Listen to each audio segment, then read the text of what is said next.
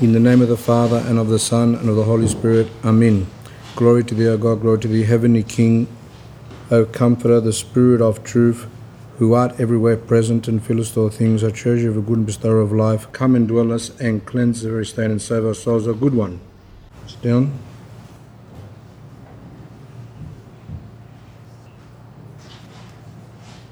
We've now come to talk 28. About a year and a half or more ago, I'm not sure, I did, um, with God's help, talk one and talk two. Talk one was to do with near death experiences and those that came back as well. And then talk two was to do specifically with Orthodox teachings about death.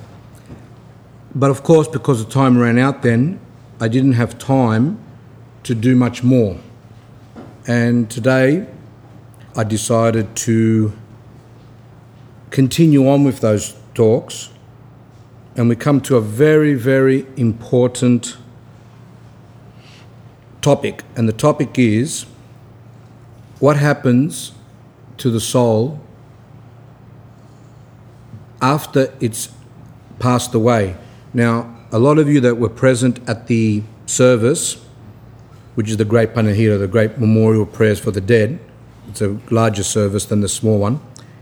We heard in there things like grant rest to the souls with thy saints, forgive them all their sins. And the question one has to ask then is that if we are asking for them to be forgiven their sins, in other words, if they've died with sins, where do they go? And I think a lot of us, it never dawned on us what actually, when we are doing these prayers, what are we asking for? Where are the souls? Are they saved or they're not saved? And if they're saved, then why would we be asking for God to forgive their sins? As we know from the Bible, in Hades, in hell, there is no repentance. Once the soul leaves this earth, it cannot repent. It can't do good works, can't do anything. So if a soul has passed on to the next life with sins, we have to then examine where is that soul? What happens? Is it in hell? Is it suffering? Did it go to heaven? Is it in another place like the Roman Catholics say, like purgatory, where they say that the souls go and they burn, and then through that burning and suffering, then suddenly they're released. But let's start from the beginning. I think we need to look at what happens before the soul departs. And this is a very, very important part as well. I've photocopied from my book, the priest book, a couple of prayers. And I'm going to read these prayers because the prayer speaks for itself. The prayer is said by the priest when someone is about to die. In other words, when a person's dying.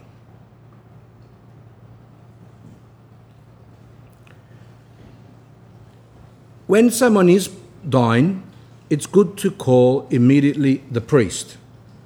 Those who are not familiar with the church, don't know priests, etc., they wouldn't know where to begin. So I had a case lately where I had some person that I know whose mother was passing away, and um, he knew nothing. He didn't know what you do, what do you do with the person, what's the church, how does the church help. So I had to, I, I couldn't go, cause, but I told him that he has to call the priest, get prayers read for her. It got to the stage where his mum couldn't eat or, or hardly drink. So I said to him, Well, when you do give a little bit of water, give her holy water I sent some oil, holy oil, um, unction oil that we did here last Lent. It was you know cotton wool wrapped up in foil. I said put the unction oil on her as often as you can. And he said to me, and this person's not very religious, doesn't know much. He said to me, when I would give her the holy water or the oil, I noticed that she did calm down. So he did call the priest to come, and the priest came and, and read some prayers. He, um, I don't know if he, if uh, perhaps he, she confessed. I didn't get that detail, but she communed. But she didn't pass away straight away. It took another month or so, but she finally did. And he said the last thing that he did just before she passed away was he gave her holy water and he crossed it with the holy oil.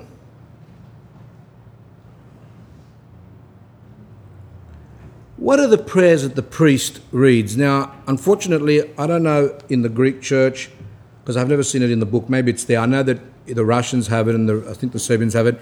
It's called the prayer said by the priest at the departure of the soul I would think that the that the Greek book has it, but I didn't have a copy to check. So the priest comes and he reads this prayer where he says, Let us pray to the Lord, Lord have mercy. O Master, Lord, Almighty, Father of our Lord Jesus Christ, who wills that all men should be saved and come to the knowledge of the truth, who desires not the death of a sinner, but that he should turn from his way and live, we entreat you and implore you, absolve the soul of your servant.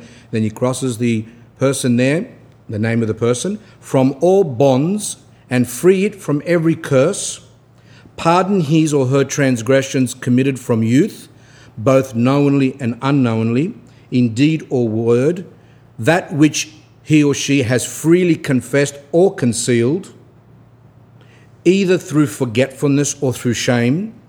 For you alone can loose that which is bound and guide the compunctionate. You are the hope of the despairing, mighty to remit the sins of every man who puts his trust in you. Yea, O Lord, who loves mankind, command that he or she be released from the bonds of the flesh and sins, because the soul, as we know, is tied to the body. At death, that bond, that tie between the body and the soul is broken. So he's, the priest is saying, release that soul from this body and forgive the, the person their sins. Receive in peace the soul of this your servant, name, and grant it rest in the eternal mansions with your saints by the grace of your only begotten Son, our Lord and God and Saviour Jesus Christ, with whom you are blessed together with your most holy, good, and life creating Spirit, now and ever unto the ages of ages. Amen. So we see such a powerful and such a loving prayer that it even says, Forgive those sins that may have been concealed, etc. We will come to it later on exactly how much those sins are forgiven and whether they're what happens if they're really serious sins, etc. But that's the prayer. Now, I once went, as I said to you in another talk, I went once to the hospital. Someone, someone's mother was dying, and they asked me to go and read the prayers. I read the prayers. I read the whole. Actually, there's a whole service. It's got a canon before departure with nine odes, and then these prayers. And uh, she was very sick, but she lived. She lived another 10 years, I think. So it doesn't mean that, or because you're telling the priest to come, it looked like she was really bad, but she lived. Now, there's superstitions that some people have. They say, oh, if you call the priest, it means you're going to die, and all this, this nonsense. So, because of that, a lot of people die with no help because they don't want to call the priest because they think that that's bad luck. There's another prayer which is for a soul which is finding difficulty in removing itself from the body. Sometimes people kind of are dying, but there's something obstructing them. My mother would often say um, stories that, you know, people in the village, maybe people who were considered as bad or that sometimes their souls wouldn't come out and they would go through a lot of anguish and fear and terror. Then, when the priest would come and read them, a lot of times they would just depart. And so let's read a little bit there and I'll go on to that. Doesn't mean that everyone who's struggling at death means that it's for bad reasons, but let's just see. Let us pray the Lord have mercy. O Lord our God, who in your ineffable wisdom created man, forming him out of the dust of the ground and adorning him with comeliness and nobility, as an honourable and heavenly acquisition, to the exaltation and magnificence of your glory and kingdom, so that you might lead him to that which is according to the image and likeness, inasmuch as he or she has sinned against the command of your statutes, your commandments inasmuch as this person has, has failed to keep your commandments, having accepted the image but not having preserved it, out of your love for mankind, that evil not be eternal, you have commanded remission of these, that by your divine will as God of the fathers, the indestructible bond should be cast away and dissolved. That bond that I said between the soul and the body. And that this body be dissolved from that which it was fashioned, and allow this body to decompose when it's buried. And that the soul should be translated thence where it will remain until the general resurrection when all the souls will return to their bodies.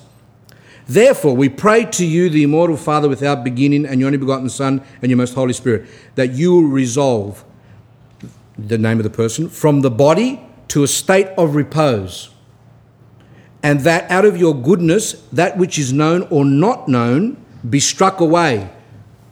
Like all, whatever sin is tied to this soul, get rid of it, like wipe it off. So too, we entreat forgiveness out of your ineffable bounties if he or she is under a priestly anathema. So, what's a priestly anathema?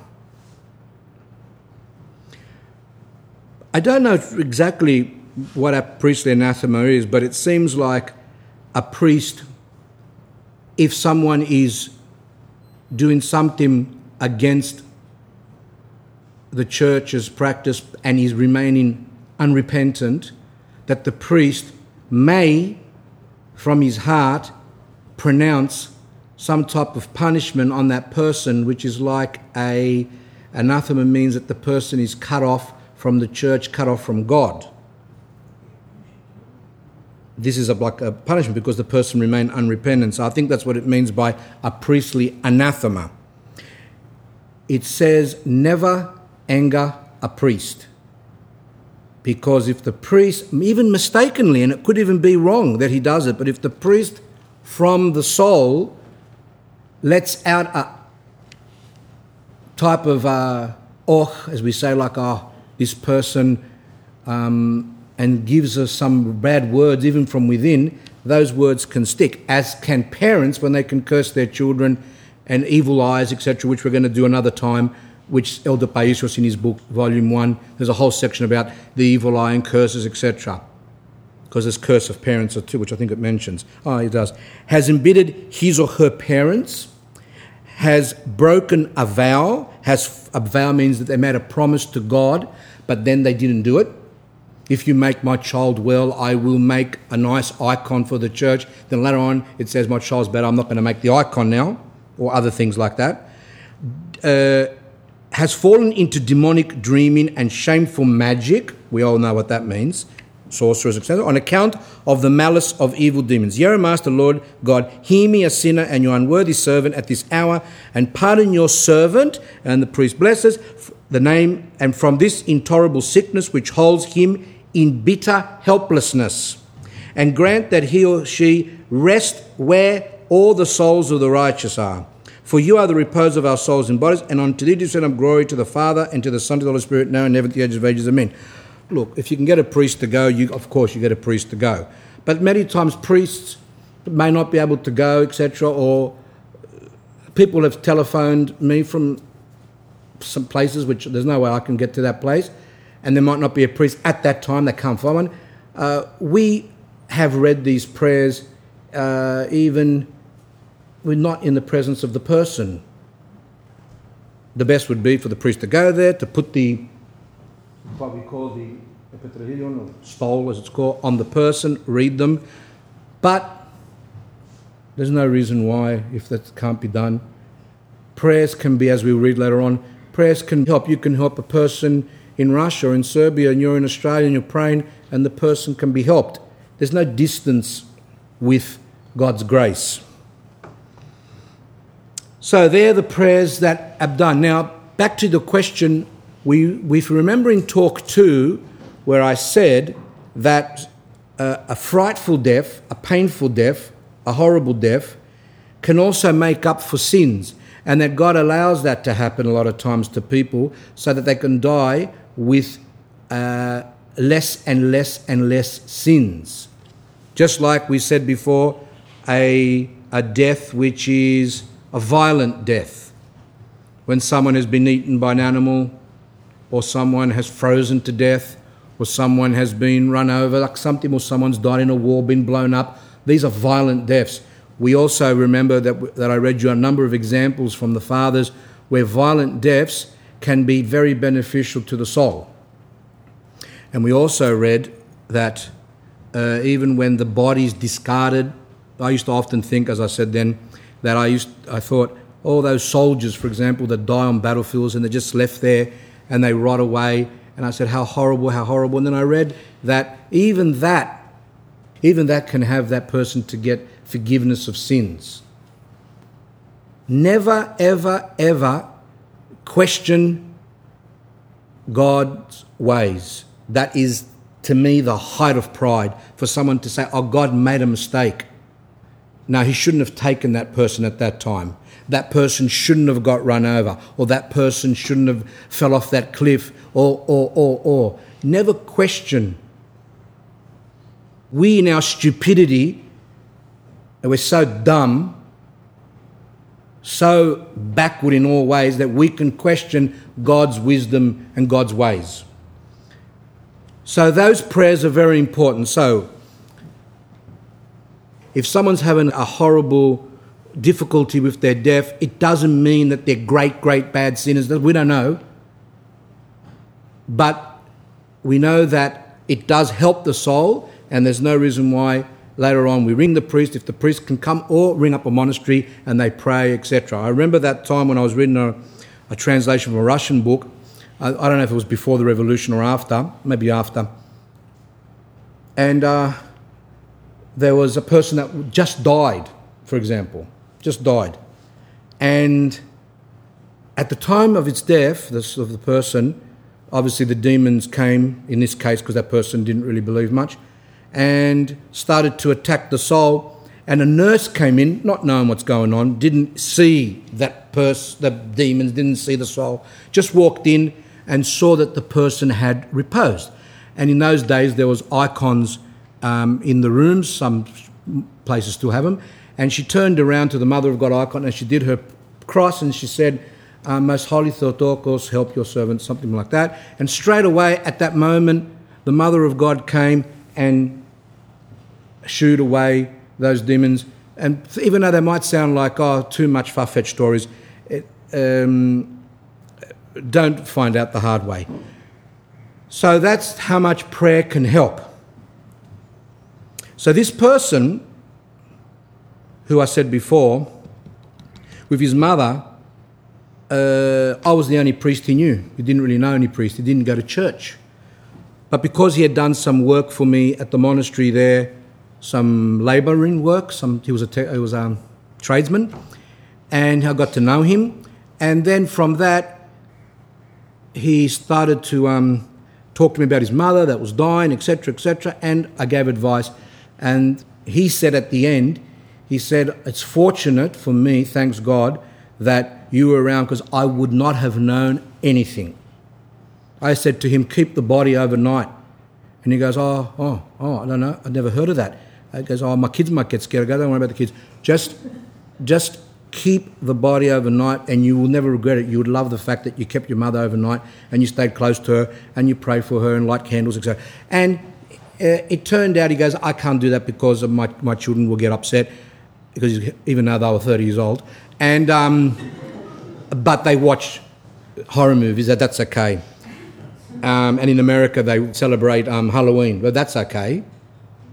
But let's take away the body. Anyway, but the funeral director says, We can't come. So it turned out that he had to keep her anyway, and he goes, It was the best thing for him. So stay close to the church, stay close to the priests. And without being rude or horrible, I have to say that there are priests and there are priests. There are priests who take their vocation, whatever you call it, their, what they've been given by God, their priesthood, seriously and understand what's all about those things. And there are priests who don't understand much at all. Just like people have said to me, um, uh, someone said to me like, "Oh, I found out that this fantastic doctor in Adelaide for this particular problem that I've got." Yes, goes. I wrote an email and um, and what else? And I, if I can, I would even go to Adelaide. Now we know that some from Greece go to America, others from Russia go to England. They go all different places to find out the best doctor for this particular problem. But for the priests, for spiritual fathers, we seem to be, that seems to be at the bottom, and we just pick anything that comes off the production line. And that is no good. Because not all priests are going to tell you a lot of things. Remember, what I told you when I was a layperson, I went to a priest and I said, oh, I was a bit upset. I said, My father just passed away. And he said to me, Oh, that's, oh, I can, we can um, organize this beautiful tray of koliva like we did there, but a nice one. And it cost $150 and you can do this and that. And it'd be really, that was the first thing that came to his mind is that I can do, we can do this. Nothing about the soul. Nothing about, for, as a priest, for him to say, God rest his soul, which could give so much help to that soul at that moment, which we're going to come to later on when a priest speaks, what happens. So it's up to you. Schools, I've been dealing with some parents, oh, schools, to make sure their children go to the best school, to make sure they get a good HSC mark, the, the last uh, high school certificate. And they go to tutors, and they go here, and they go there, and they, they'll pay and they'll work like dogs, some of them, to work three jobs, two jobs, whatever they can to make their children go to the best schools. Is there anything wrong with that? That's up to you. That's, um, that's, that's not the problem. What bothers me is when you do that, but you don't worry about finding priests who are faithful, stay close to monasteries, because as we go on, you will see how important that is. Now, that's the first part. Then the person departs, departs this life. Now we come to the next, which is very important.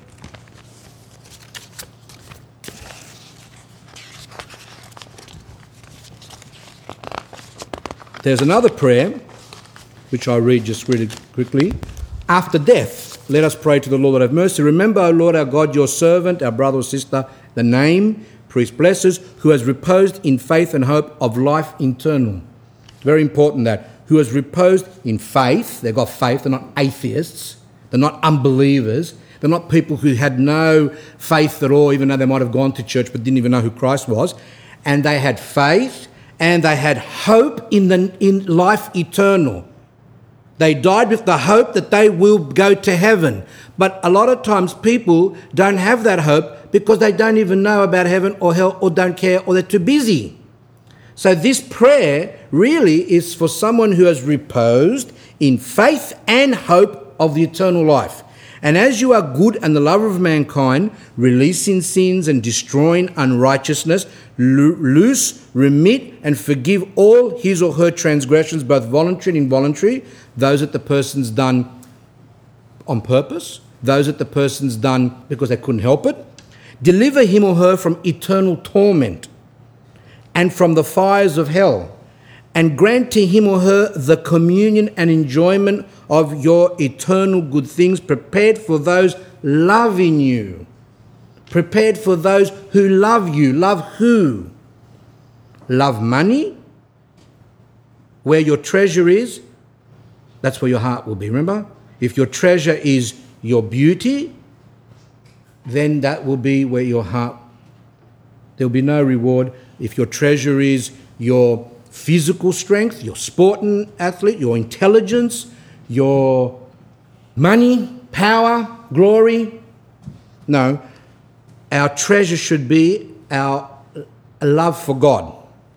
For although he or she has sinned, yet he or she has not turned away from you and without doubt has believed in you, in the Father, the Son, and the Holy Spirit, God glorified in the Trinity. In other words, even though the person has sinned, because a lot of times we sin and then for some reason, either for satanic reasons or for proud reasons or whatever, we say, I can't go next to God anymore because I've sinned. Some silly things like that. Or, what's the point in praying anymore? God won't forgive me. Or, oh, I can't struggle anymore. I'm going to lead a worldly life now. Yes, Christians sin, but they will not deny God, which is what the devil wants. The devil says, You've sinned now, it's too late, you're finished. You won't be forgiven, and reject, reject him, deny him. But it says here that this person, this soul, has without doubt and believed in you, Father, Son, and Holy Spirit, God glorified in the Trinity, which we heard also in the prayers in the church today, where the person confesses the Holy Trinity right to the end. How do we confess the Holy Trinity? read the creed every day, which is what it should be. Every day the creed must be read. I believe in one God, the Father Almighty, God the Father, and in one Lord Jesus Christ, God the Son, and in the Holy Spirit, the Lord, God the Holy Spirit. Three.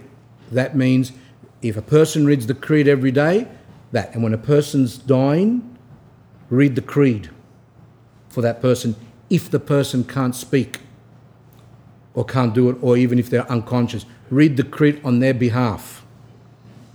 So this person has confessed and has confessed in an orthodox manner unity in Trinity and Trinity in unity, even to his or her final breath. Now, there are trials at the time of death, and one of them is to deny God.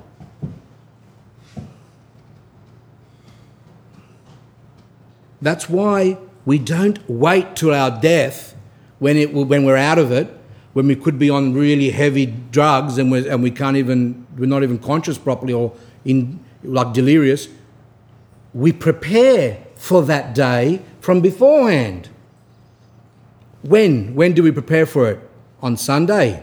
Or like some people do Lent, where all of a sudden we're orthodox and we commune. No, we prepare for our death every day. And how do we prepare every day? Spiritual struggle, like I've said in the other talks, and especially from the depths of our souls to say, Lord, have mercy, meaning I know I deserve to go to hell. I know that I haven't done anything good prop. I know that I'm, I'm off. I'm slothful. I'm not doing the right thing. But Lord, have mercy. That's when it comes true. Not when people get the prayer rope and they muck around and pretend that they're monastics and other stupidities and they do prayer ups and that people say, oh, or I'm doing the Jesus prayer. The Jesus prayer, as for Elder Paisios said, has to come from a person who's struggling and is calling on God's mercy. When a person's in jail and he's going to be executed, like in America, we don't have him here anymore, but it'd be executed like in, say, the governor of the state like California, I think they've got the death penalty. Uh, the governor of the state has the right to forgive that person so that they won't be um, executed. So when the person's in the jail and he's, and he's asking mercy from the governor, he's not playing games, he means it. Because he knows that any time now he's going to go to the, uh, to be, I think they use injections over there, the same as us. We know any moment we could die, so therefore we need to be really, not in a fantasy, but in reality, asking God's mercy.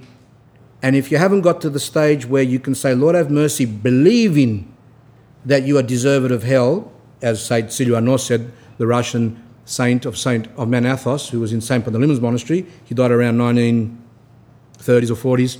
He says, Keep your mind in hell and despair not. Think about hell, know about that we deserve to go there because we're of, of ourselves, but despair not and trust in God's mercy. That's when we say, Lord, have mercy from our hearts. So this person who has died, the priest is saying, has never denied and has counted on God's mercy, even though they have sins, even to his final breath. Therefore, be merciful to him or her and looking rather on their faith in you instead of their deeds.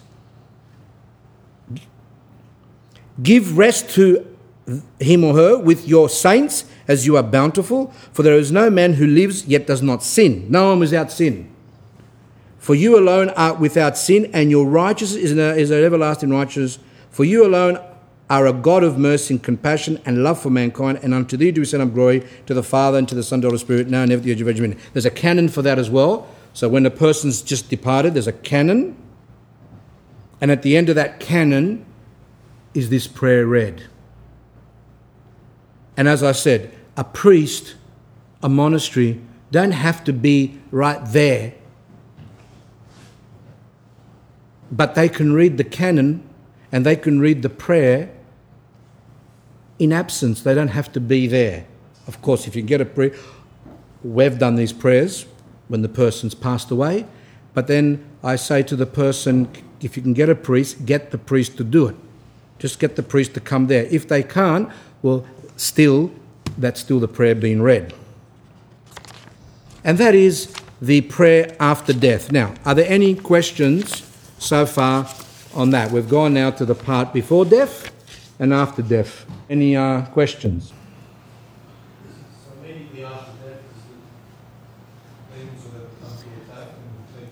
For an Orthodox Christian, as what happens to the rest, we're not aware. But for Orthodox Christians, yes, there is a battle between the demons and the angels for the soul of the person. And as we know, and it's very simple, the demons show the sins of the person, and the angels show the good deeds of the person. Then there's a fight between them, and the angel and the demons say, "But he did this sin," and then the demon says, "Don't try and trick," because they try and trick and make the soul get in despair. Say, "No," but he's confessed that. He's confessed that. Then they might show another sin that he hasn't confessed, and then the angels say, Yes, but he's done this, he's done that, he gave money to the poor, he did, you know what I mean? So there's all this uh, battle going on, and those and a lot of those things are in the books. Now I'm using a few books today. They're all at the back. The Soul After Death by Father Seraphim Rose. I just purchased that recently. Just came the other day. That one is a, a detailed book, but it talks a lot about um, those things I talked about in talk one, which is what happens when the soul comes out, what other people believe about mediums and all these things. Um, talks about orthodox people, what they've seen, and non orthodox people, etc. And then we've got this one from Jordanville, Holy Trinity Monastery, Jordanville, Eternal Mysteries Beyond the Grave. I've picked a lot of stuff from here. This is fantastic accounts, readable, wonderful I remember reading this years ago, but then I lost my copy and I just purchased this recently again. I started reading it again. But you know, even though I forgot a lot of stuff what I read, but there's a lot of things that I did read 20 years ago, whatever I read it, and, and I never forgot. It's very important. that's an excellent book. You got to read. You know, just like you buy your rubbish that you buy sometimes that are not worth anything, like um, magazines and stuff. Well, you know, you need to know about the next life. I mean, you, then we've got this one here is a translation After Death by Archimandrite Vasilios Bakogiannis, and that's an excellent book as well. Simple, very simple, and I've picked a few things from there today. I've also got this one here, which is a small one. Um, the memorial services and their benefit written by a monk from Mount Athos. And this is short, but explains the importance of praying for the dead both through panikhidas, which is memorial prayers, mnemosyna, as we say in Greek, and liturgies, etc. This book was very good. And I've also got here, this is a bit deeper, Life After Death, only got a few of them. Um, very theological. I suppose there's not many theological people here, unless you presume you are. But if you presume you are, you can buy it. And The Journey Beyond Death, which is, I think, an extract from the Eternal Mysteries Beyond the Grave. This is another Jordanville book, which goes through the toll houses and speaks about what Vladimir was asking there about the fight and all that type of thing between when people go through the toll houses. So they're the books that I'm, I'm using today. So let's now go to our next section. We have in town, as you know, John Edwards.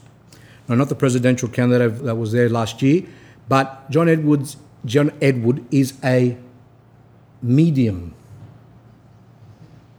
he's a medium. He speaks with the dead. And when people ask him, How do you do it? And his answer is, Because I can. Very intelligent answer. Because I can. And in 25 minutes, we'll be starting his seance in Melbourne at 7 o'clock. So here we are speaking about these things, and at the same time, he's down there speaking about there. And there's a lot of people that go. Why do people go? Why do people go? I've watched a few of those things. They're on, they're on the cable television on the W channel, and he's got two shows. One's called Cross Country with John Edwards, the other one's called Crossing Over. Crossing over is what he calls a person that's left this life to go to the next life. Why do people go? And, and you know, when I watch it, uh, I really feel pain. What do I feel pain for? I feel pain because, firstly, those people are in pain. They've lost their departed ones, and they're hoping to go there that He will choose them with some messages from the people that have died, from their relatives, from their husband, from their son, something like that. And He picks a person from the crowd and He begins to tell them things like that. Now, there are some things on the internet of, of people who speak about John Edward and, and expose him.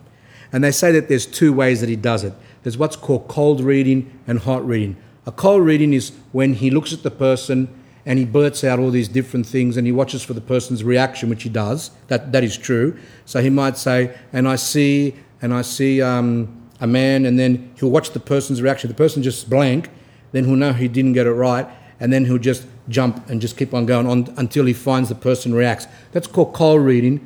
Uh, just they're very see these people are very sensitive people who can pick things up. Uh, and there's a big interest in these things. That's why they have all these shows, supernatural and witches shows and all these things. Um, the medium and psychics and all oh, there's all things and criminal psychics and uh, sorry, people that can crack crimes. There's, there's so many of them on the television. It is full. Which means, why do they play them for? They don't play things unless they make money out of it. They're playing it because people are interested in the supernatural. People are interested in what happens after death. People are interested in what happens to their dead people. People are interested in those things. But yet, what's sorrowful is that the Orthodox Church has all those answers but they don't know because a lot of them, either because they're Protestants and to some extent Catholics too, have lost a lot of the tradition. Well, Protestants don't have tradition. These things we're going to read today have been in the church from the first century. We're going to quote things from that the apostles and, and all the holy fathers from centuries on have taught these things about the soul and how to help the soul and all these things in the John Edward thing, these people, these dead people that come to him supposedly, they've come to help. They've come to help, to give answers to their people that are left behind. When we did the prayer in the church today, and the prayers that I just read now, before and after death, I don't, I don't note that the priest read, and may this soul help us. I think it's more that the soul needs our help, but not that the soul is going to help us. But in these uh, psychic things that they do, these medium things that he does, all these seances, it's always that the person's come to console those left behind, to give some nice messages, to give them some advice of what to do with their house, whether to paint it red or whether to paint it blue, and things like that to tell them it's okay, and you know, and even though they had a little fight beforehand, that it's okay, that they forgive them, and to tell them the biggest message, because the main message of all those things is one, that the next life is nothing to be scared about. Everything is fantastic. It's so natural, as Mr. Edward says there. It's natural. It's fantastic. It's not in any way horrifying. While the prayers that I read in the beginning are horrifying to some extent. Some of you were cringing a bit. So why stay orthodox? Go to where it's easy. Over there it's easy. Whether it's the truth or not is another thing, but it is easier. See? See, now here, those prayers that I read and the prayers that you heard in the church is all about hell and to deliver the person, forgive them their sins, and may they not experience hell, and help them and help them and help them. While those people never speak about those things, never have any of those supposed souls that have come and speaking to him to help the people, none of them have ever said anything about prepare yourself, be careful, um, there's a hell, nothing. Everything's beautiful. God is basically never mentioned. If the person's religious, then Mr. Edward is religious as well. But if they're not religious, then he's not religious. Depends on the person and where you can get the most dosh out from them. So, the people that are coming there are in pain and they really want to communicate with their dead. And who's not in pain when they've lost someone? Christ actually cried when uh, he came to the tomb and Lazarus was dead, if you remember. So it is painful. It actually is a very painful experience to lose one of your close ones. So these people are running to hear something, to, to know something, to make them feel better especially if they've lost their child or they've lost some. One person that was on there, they lost their son who was a fireman in the 9 11 when the towers crashed. They lost him. So they wanted to communicate, and supposedly the son came and was communicating to them. People, the little children that have died, they've come back to communicate. But it's just funny that whenever he says things, he says things in like riddles, like, um, I see a letter A. Is there anything with A? Like, can you make, or um, does the number two sound familiar to you? The number two. And then I say, oh, I've got two children, that's it. Now, the letter A. I had an apple in the morning, is that it? No, no, no not, not the apple. Um, a, something with A. You know, they, they make up all these things. Can you imagine going to an Orthodox elder that I did uh, with God's help, around 10 talks on Elder Paisios and Elder Porphyrios. Can you imagine going to Elder Porphyrios and Elder Porphyrios says, I see some red flowers. does that make any sense to you? Or Elder Porphyrios to say to the person, does the name start with J, Jonathan, John, um, Joanna, Joe, Joseph? And they might say, oh, Jack, that's the one, even now. So the other thing is, why? Well, firstly, our elders would never do that. Orthodox elders don't do that. That's demonic. And the other thing is that when the elders speak, they speak with authority, they speak with enlightenment from God's grace. Why these people use these riddles for? Now, these people that write these cold readings, as I said, that's the one. Hot reading is when they get the information beforehand, but they have never been able to prove it. Some even say that they've got microphones around in the chairs areas so that when bef- he's usually late to come out on stage, so when people are speaking in the audience, they might say, oh, I'm waiting to, to speak to my son Daniel or something like that, and then they've got their microphones, but they've never been able to prove that. They can't find the microphones, etc. Some say they're even out in the foyer so when people are talking and this and that.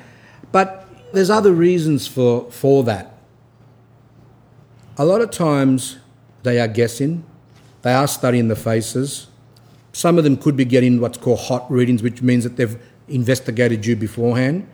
But some of them are so far fetched that their, their details of what they're saying is so precise that one has to say, How do they know that? And that's what amazes people that they do, they are, they just can't be a guess. Now, these uh, skeptics say, no, they're guessing, they're guessing, they're guessing, they're guessing. Yes, they are guessing, but sometimes what they're saying as well is can't be a guess. Like one example that I saw was some girl that died, and then the, and then he said to the father, "I see. Did you used to have with the girl um, some type of orange fruity type of drink?" And she goes, "Oh, that was her favourite." But that's a very not a very um, not a very popular drink, and it was something special that they used to do. And then he knew that. Either he knew it from beforehand, or somehow he was told. And what the Orthodox uh, fathers say is that these people have communication with demons. Demons are in the air, they know what's going on. And they uh, inspire these people to say things. Now, the question remains if the demons are telling them and the demons do know the truth, why don't they say all the truth? Why do they make so many mistakes? And if you want to know as well, they, people that have gone there have said if he's talking to someone and has a session of half an hour, on the TV they'll show around 10 minutes, they cut the other 20 minutes out because most of the stuff he got wrong. But even on TV, he gets things wrong too. Why, if the demons are speaking to them, don't they get it right? What's the answer? Does anyone know?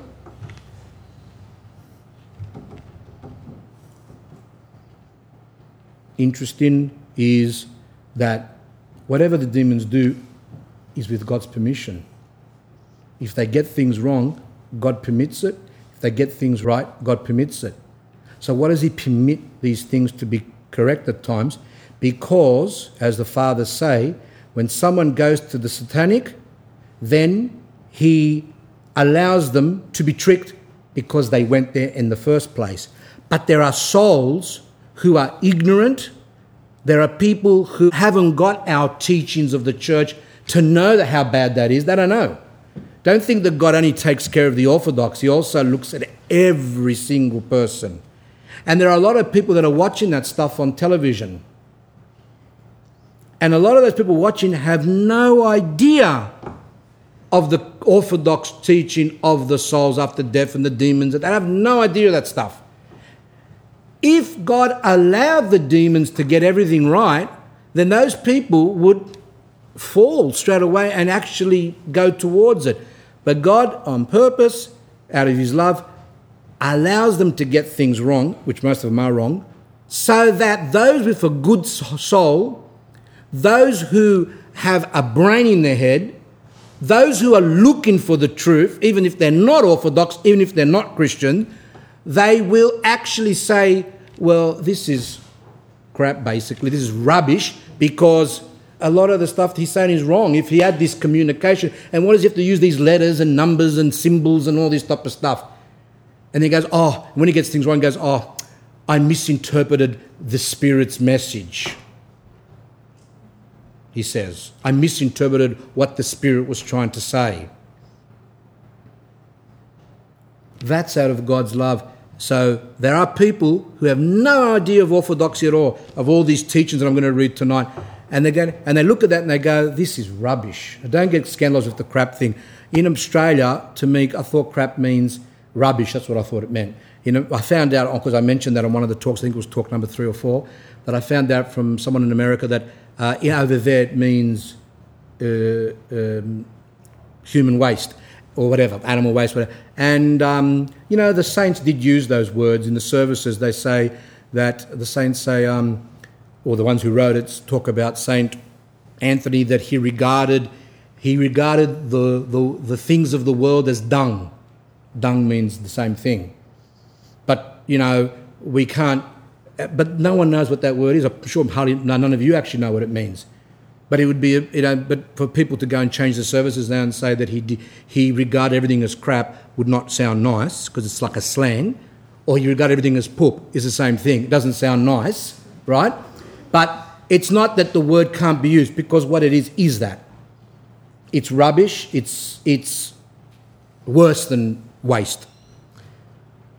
So see how God takes care of everyone.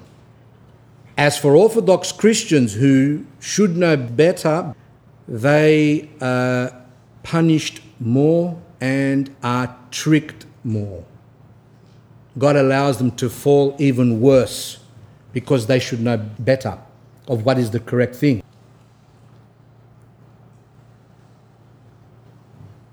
Don't have this despair and oh, go, the dead, the dead, my dead person. Someone who goes to church often and confesses and communes and this, and then all of a sudden they lose their faith and they say, I'm going to run to a medium to get communication to see how my husband's going, etc.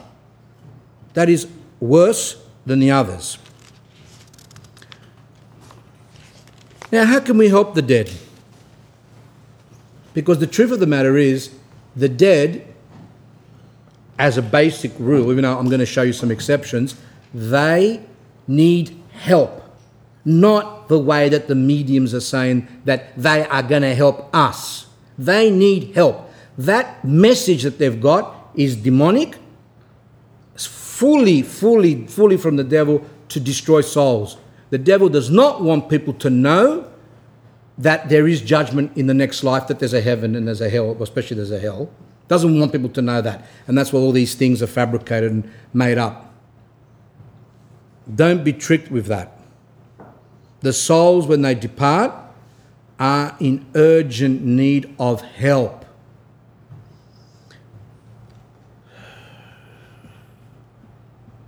The first thing we can do when we know someone's departed is we can light a candle.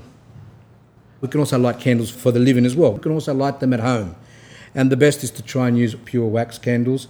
Um, these candles are paraffin and they're dirty. When we're burning candles, we are offering God something from us. When we go to a person's house and they offer us a cup of tea in a cup which has dried milk inside, I'm sure you would get uh, offended and maybe even vomit that there's off milk. They didn't clean it properly. So when we offer God whatever we offer Him, whether it's incense, candles, we have to offer Him the best. So the proper way is that you have wax candles and we pick the best wax, just like in the villages, they used to pick the best oil for the church, as I said last time. The best oil to be burnt, not the, not the cheap oil, and keep the good one for us to eat.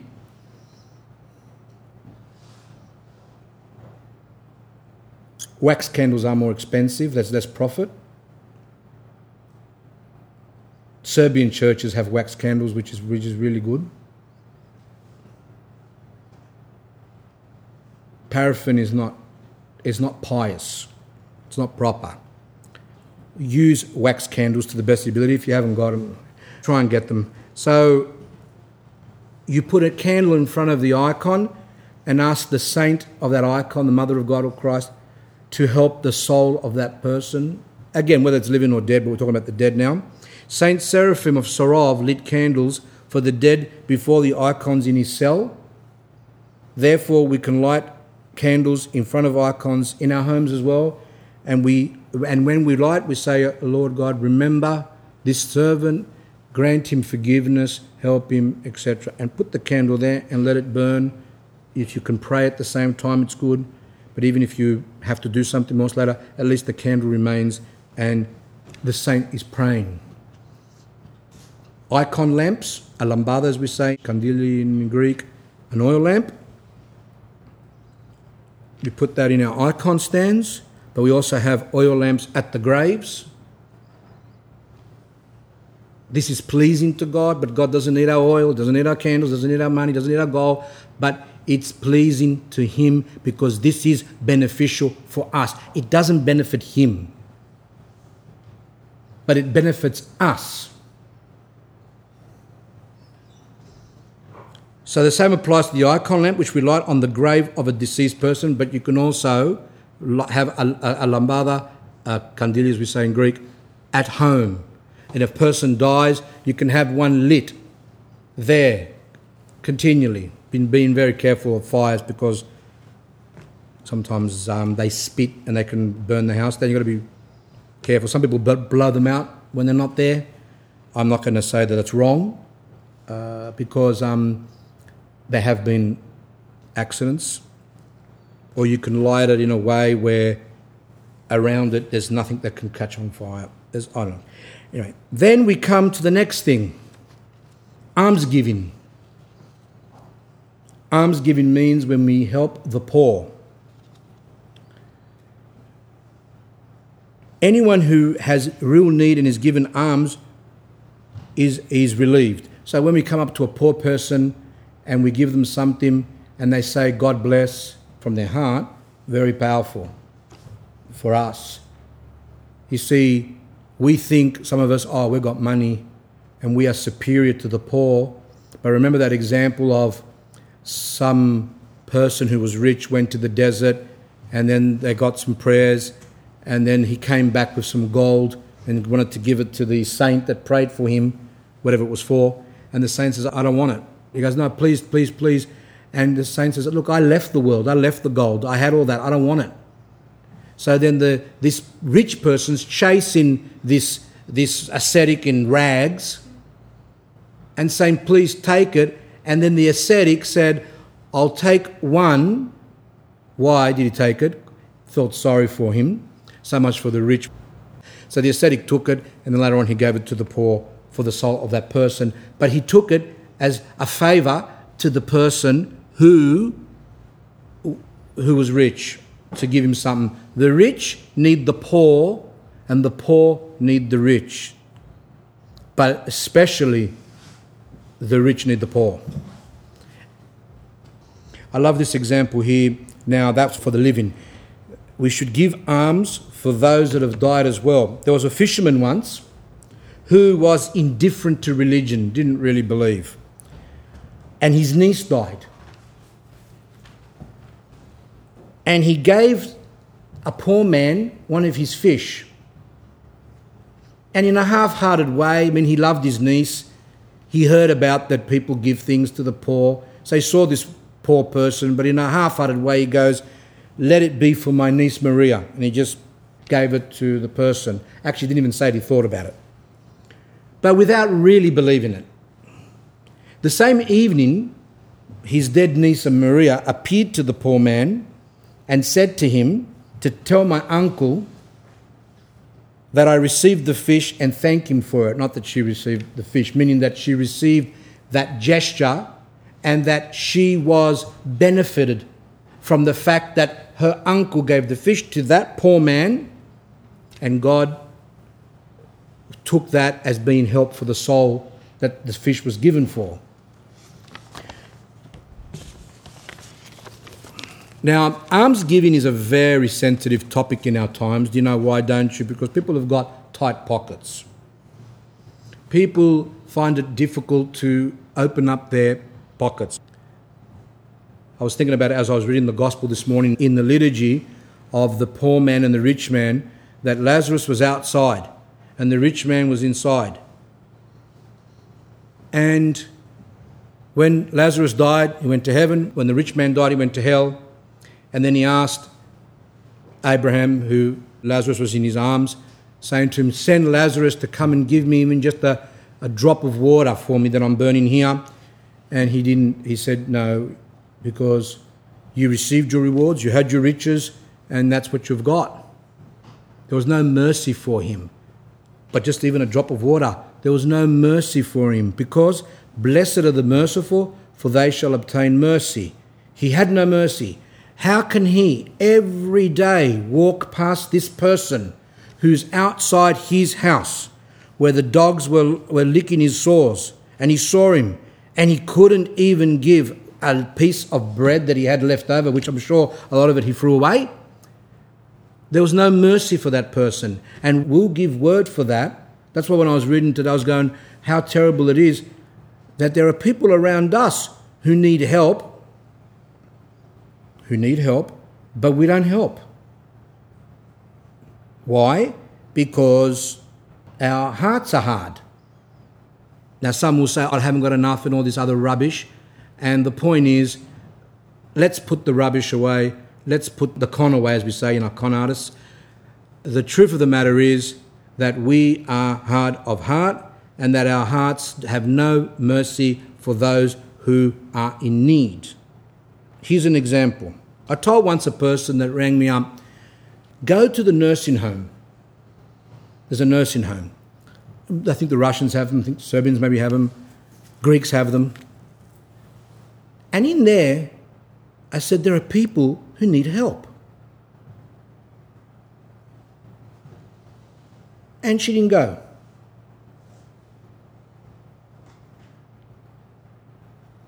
Young people should go too little children should go as well. Remember, a lot of those people, we don't experience that A lot of those people cannot even reach for a glass of water. They can't reach for a glass of water. A lot of them are, and they have to wait for the nurse or for the person there. A lot of times those nurses are too busy, or some of them are slack, or the person can't even speak. The nurses are very busy, they're also short staffed, a lot of these places. But if a person's there, like a lay person, ordinary person can go and to give a glass of water to that person or even to help feed, or even to speak to the person.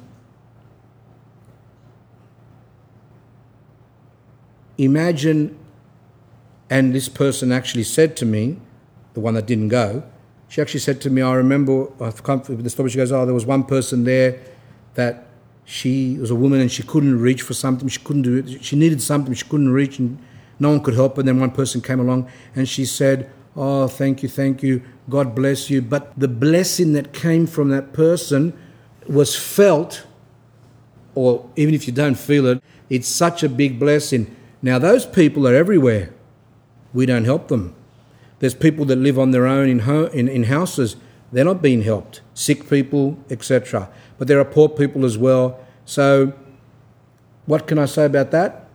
That if we don't show mercy, God will not show mercy. Listen to the Gospels, and when you hear it in church or when you read it at home, don't think, oh, that is the Sunday of the rich man and poor man or whatever. And they say, oh, that's a parable. Because sometimes, unfortunately, the priests do kind of say today's lesson, as if they're doing a lecture at a university, and they have it like a theological story. These are not little stories. They're not meant to be like little stories. They're meant to be things that prick our conscience that it's they're meant to be like a knife which goes into our heart and opens up to a, to make it soft to some degree to have some feeling and to do what we hear. Don't count the stories like that, all of us. Now, the blessed Luke relates that he had a brother who, having become a monk, concerned himself little with his soul and died, not having prepared himself for death. Not everyone that becomes monks or nuns actually take care of their soul. In this case, this blessed Luke, I don't know who it is, but um, he had a brother who also became a, who became a monk anyway, and he led a slack life, and he died. The holy elder wished to discover what his brother had been accounted worthy of, and he began to pray to God to reveal what happened to this monk.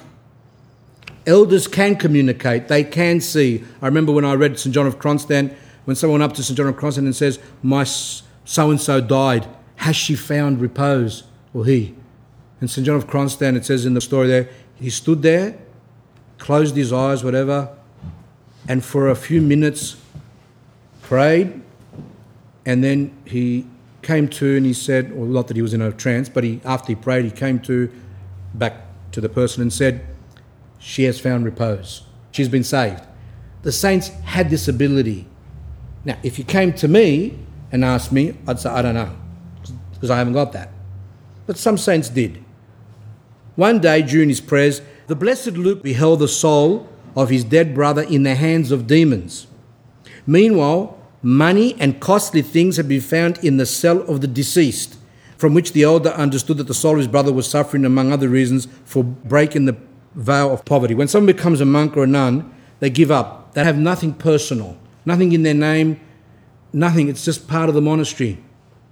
But this monk had lost himself into the passion of greed and he started to collect things in his cell and hoard them, which a lot of us also do. And the brother, the, the, the, saintly brother, understood that his brother was in trouble because of that sin. Because when a person becomes a monk or a nun, we say, you know, poverty, chastity, which means to keep themselves clean from sexual sins, and, uh, and obedience. This person was not doing the poverty, was he? So it says here, all the money that had been found, the, the blessed Luke gave to the poor. So he got this stuff from his brother's cell and gave it all away to the poor. But after that, he again began to pray and he beheld the judgment seat of God and the radiant angels contending with the demons for the soul of his brother. Now he saw that there was angels present where his brother was, and they were arguing, like we said before, when Vladimir asked the question. And we say here, the demons cried out to God, Thou art just. You are a just judge. Thou art just, and you have to judge correctly. This person sinned. This is, this is, this is how they speak.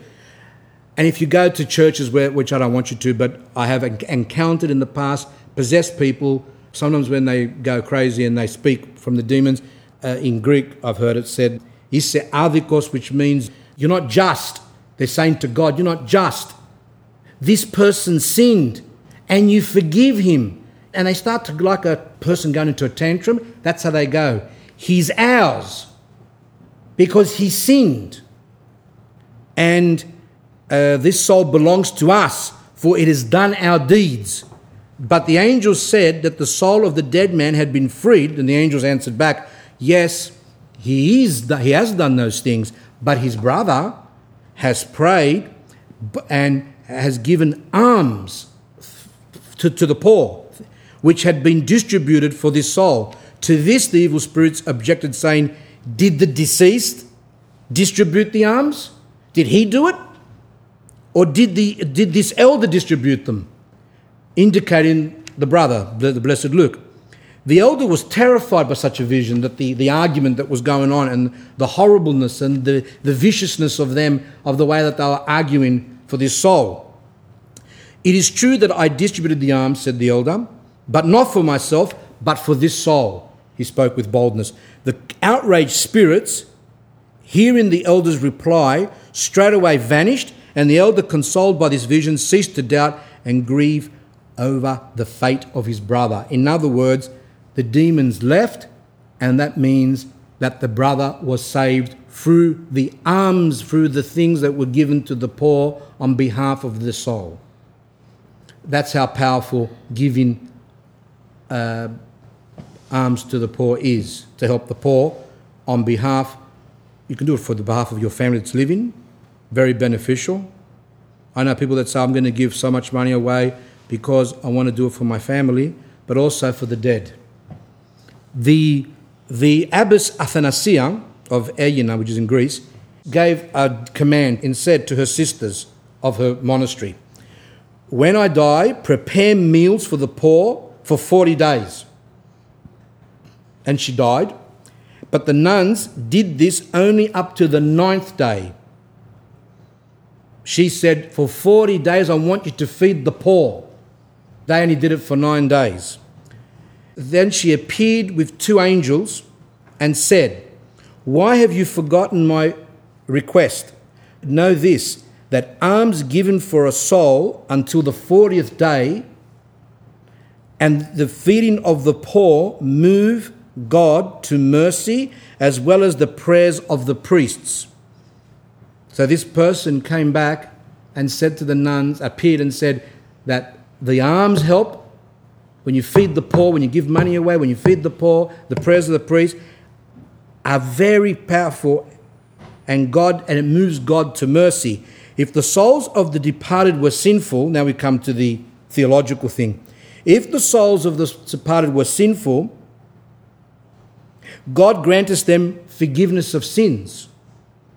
And if they were righteous, in other words, if they were saved, if they are already saved, then the charity performed on their behalf serves for the salvation of them that perform the works. In other words, if, if someone does prayers for a person that's departed, and that person's already been saved, but we don't know that, so the person's not going to get forgiveness of sins because it's already saved. What happens is that we, in return, receive the grace and forgiveness of sins, etc. We receive the benefit. Having said this, the Venerable Athanasia drove her staff into the ground and vanished. Her ab- abbess stick that she has there, the rod, she put it into the ground and she vanished. The next day, the sisters saw that her staff had sprouted. Then they gave glory to God, the creator of all things. The physical, I thought about this, I like, what, what would happen? In Orthodoxy, we don't just have apparitions and things like that. We like to have also, a lot of times, uh, physical things that cannot be explained as a confirmation of that apparition or the person appearing. Like, for example, in Greece, in Peloponnesus, down, down the, the bottom part there, the south, there's the place where Saint Theodora was martyred, who was, I think, 11th century, I can't remember. She dressed up like um, a man because there was no women's monasteries there. She wanted to become a monastic, so she dressed up like a man. She went to a men's monastery, and then there was some uh, robbers in the area, and the head robber, his daughter, became pregnant. So she decided with the father of the child, why don't we say it was the monk, which wasn't really a monk, it was a woman, so it's impossible. And they said, let's say it was Theodore, because that was, his, that was the name he went by. I said, we'll say that it's Theodore that made you pregnant. And then the father ordered that he be, she, be um, uh, executed. So they tied her to the tree and then they uh, stabbed her.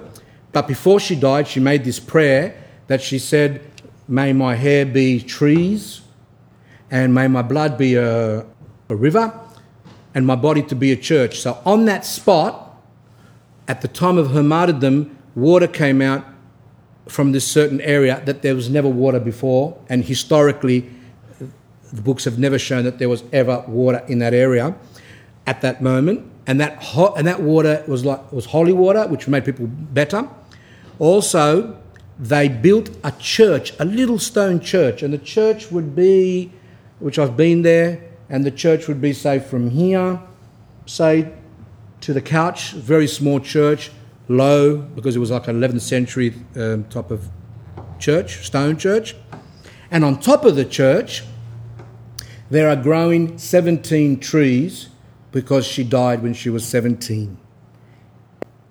The trees are so big that are on this church that you can't put your hands around it, as the video shows, um, which I'm going to get.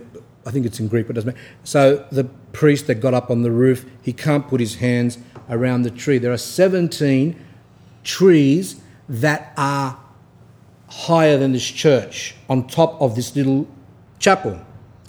Now, people have gone there, which we went to as well, and there are no roots. The trees have no roots. When you go into the little chapel and you look at the ceiling, there's no roots. But on top are 17 gigantic trees.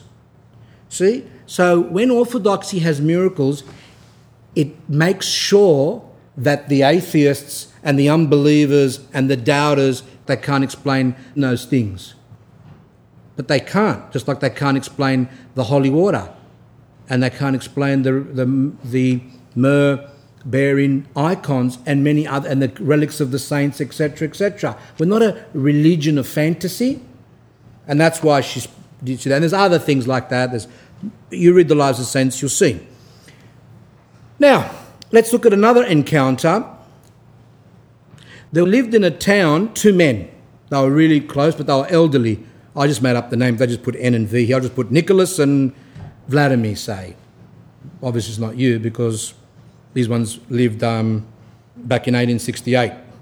The man named Nicholas, an elderly retired official known for his kind heartedness and genuine piety, he was a pious man. He was a great friend with Vladimir, who had been his companion in childhood and later his colleague in whatever job they were doing. They were of the same age and had similar convictions, beliefs, both pious, both Christians.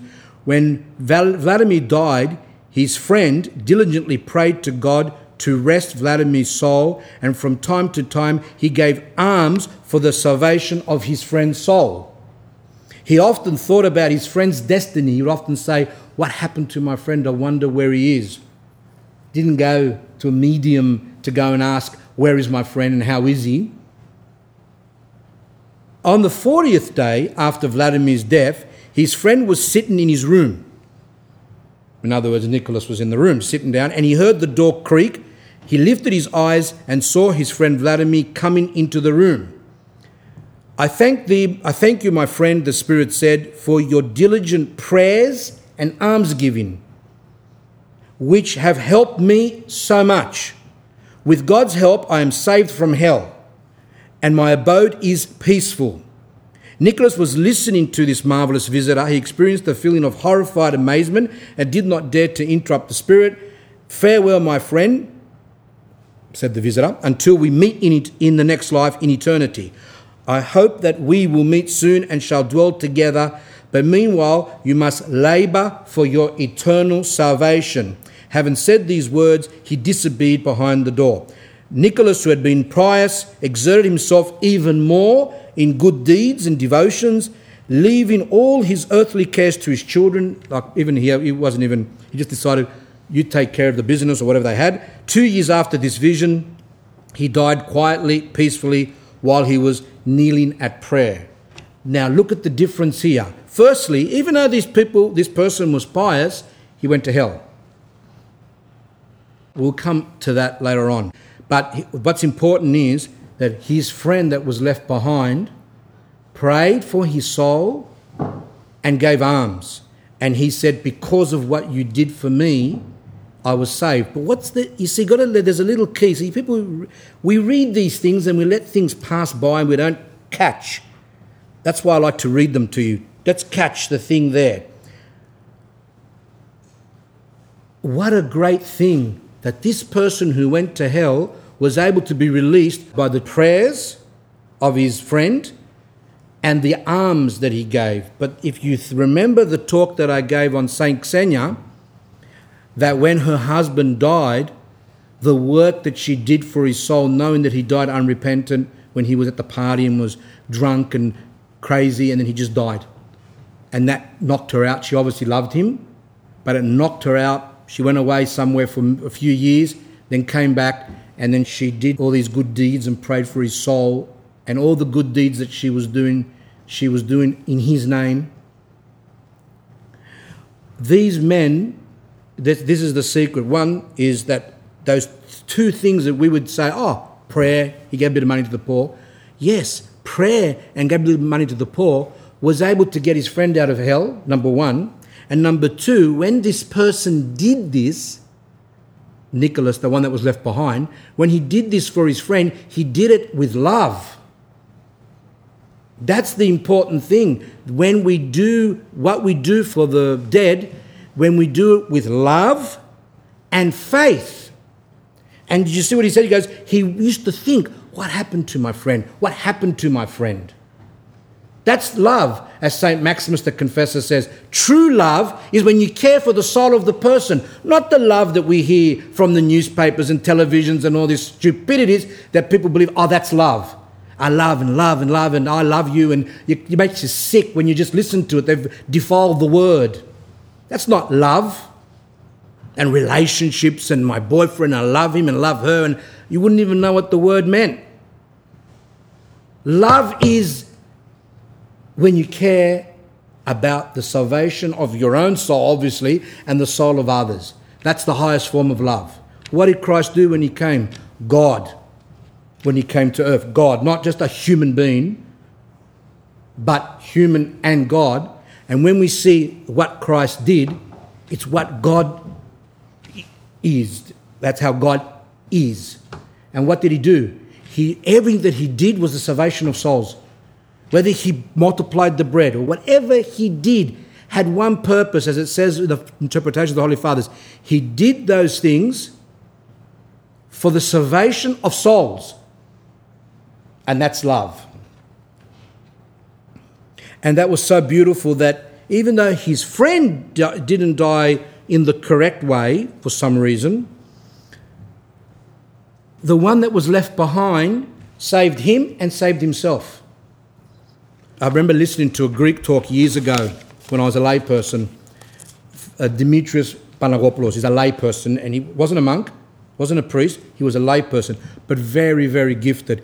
And I remember hearing a talk once where he said and it stayed in me, but when I started reading a lot of this material, it really made sense what he was saying. He said, uh, for some people, it's better if they die. It's better if they die so that those left behind can help them rather than stay back and just bring more sins and more sins and more sins and perhaps blaspheme and die and lose their souls completely. It's beneficial for some people to die, and then God, as we're going to read later on, enlightens those left behind to pray for their souls so that they're saved and the people who are praying for them also begin, to become conscious of their own soul, like this tradesman that I was saying to you. When his mother was dying, I had two purposes. One was to help the soul of his mother, and the second is through him worrying about the soul of his mother, for him to begin to worry about his soul. That was my purpose. So I was trying to help the two at the same time, trying to help, with God's help, the, his mother that was dying for the salvation of her soul. But at the same time, when I was speaking to him about his mother, I was talking about she has to be prepared and we have to prepare and she has to be helped because she's going to need prayers and this and that and that and that. And from that, he began to start to think about, oh, well, if I'm doing this for my mother's soul, who's going to do this for my soul? What's going to happen to me when I die? Starts to think. In 1973, the mother of a monk, Father Seraphim of the monastery of St. Paul on the Holy Mountain, died. So it was a monk, Father Seraphim on Mount Athos. This is 1973. His mother died. This monk asked Father Constantinos, who is a virtuous monk of the same monastery, to pray for his mother's soul. Straight away, if you can find someone virtuous, if you know someone holy, get their prayers, but we're going to go on and say there are many ways of helping the dead.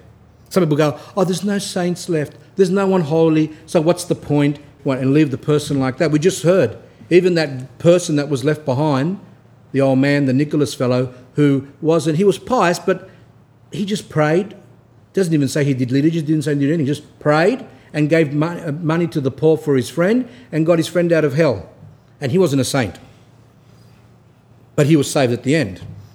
So the monk asked Father Constantinos, the virtuous monk of the same monastery, to pray for his mother's soul. Father Constantinos did so for 40 days. The 40 days is important. When this time had passed, Father Constantinos saw in a vision the woman who he did not know. He saw a woman. Who are you? he asked. And she said, Father Seraphim's mother. And what do you want? I came to tell you that through your prayer, I found great relief, and at the same time, I want to thank you for what you did. I found great relief through the prayers of this holy man. What's this great relief? The Holy Father say exactly how much and what is this relief? We don't really know, but there's a lot of things we don't know. But St. John Chrysostom says one thing is all we need to know 100% that they find relief and also can move out if they're in a bad spot. In the life of Saint Thecla, this is while she was still alive, it mentions there that there was a widow who had a daughter. The daughter died and she went to hell. And by the way, the daughter was not Christian, she was pagan. Saint Thecla was being held by the pagans, and the emperor or someone said to the woman, you guard Thecla, you guard her. But meanwhile, the, the daughter died. And the dead daughter said to her mother, she appeared and said, Mother, love that stranger Thecla and have her as your daughter in place of me because she's a servant of God and can pray, and the Lord will put me in a place where the righteous are. And this indeed happened through the prayers of Saint Thecla the daughter went from hell to paradise, even though there's an exception, strange that she wasn't Christian. You see the difference between these John Edward people and those other people? See, the dead appearing, what are they saying? Thank you for the prayers. Thank you, you gave me great relief. Thank you, I was in hell and now I've been doing. Or um, help this woman Take care of her, count her as your daughter, because I need her prayers to relieve my suffering from where I am. Different. That's not mentioned in what he's saying now at this moment in Melbourne. In the life of Saint Paisios, too, it's mentioned of a monk who was disobedient and went to hell. There was a monk who was uh, now now we can see the other one was was keeping things. He wasn't keeping his vow of poverty. This one's not keeping his vow of obedience, which is a very big sin for a monk. He um, and his spiritual father prayed and prayed and prayed, couldn't do anything, couldn't get his disciple out of hell. And he went to Saint Paisius the Great, very, very great saint of the Orthodox Church, hence the Great. St. Paisius the Great, which we have his book at the back, little pamphlet. He was saved and he went to paradise. Through the prayers of the saint, he was able to be removed from hell to paradise. Okay, we have to have our break now, and we'll come back in about 15 minutes. Just one comment that was said, which is important, which I mentioned in talk number two, I think, is that in general we know that the souls don't appear. That's the golden rule. But yet, I'm reading some examples of souls appearing. Now, these are obviously exceptions, number one. Exceptions. Never seek to communicate or to have a, someone that's died to come to you, either in your dream or in real life, because you don't know if it's the person, you don't know if it's the devil. It's that you should never do that. And um, or to see Christ, or to see the Mother of God, or to see the saints, or to see anything. Never seek those things.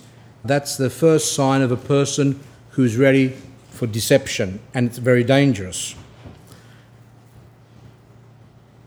From what I've read, but I'm not 100% sure, but I think St. Augustine uh, mentioned, or some other, I can't remember now, it's in talk two, I think, that when the souls appear, they're not actually themselves appearing, but, it, but it's possibly their guardian angel in the form of the soul coming on behalf of that soul. But whatever it is, whether it's the soul, which I don't think it is, but whether it's the soul or not, what we do know is that God's given permission for that to happen for special reasons, as we said. And the main reason is the salvation of the soul, of their own soul now, there was a time in Russia, and um, I think um, during the 1960s, if I remember right, I think it's in um, Father Seraphim Rose's book, a lot of souls were appearing to people in Russia. And I think, if I can remember correctly, the, interpret, the explanation for that was that people had lost their faith, even that souls exist, and that God allowed a lot of these things to occur to make people understand that souls exist. That the person doesn't die and just finishes, that they go into the next life and they live on. So these things that I'm reading to you, they are exceptions. Never seek them out. So we have here another example. There was a monk who was dining with a certain bishop of a certain place, I think it's in Greece.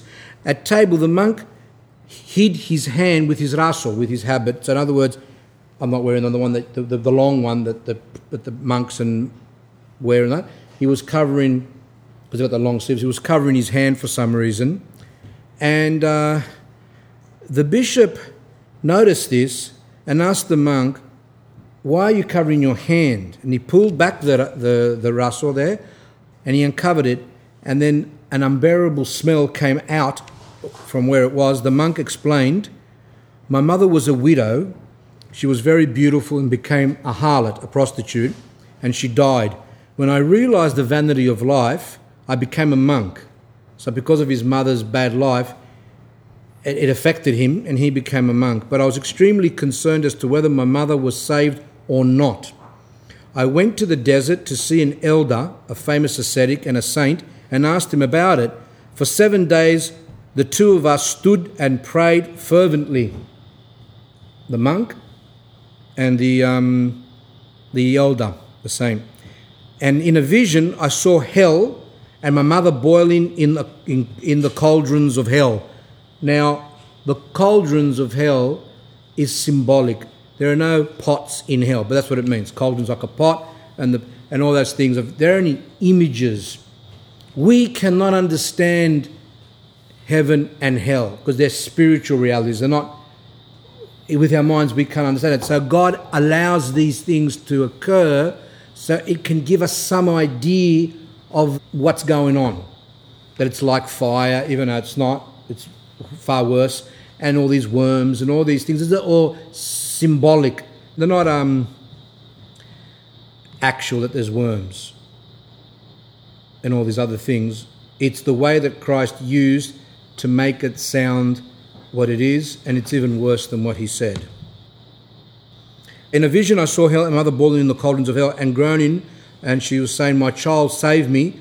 I snatched her from hell and put her in paradise.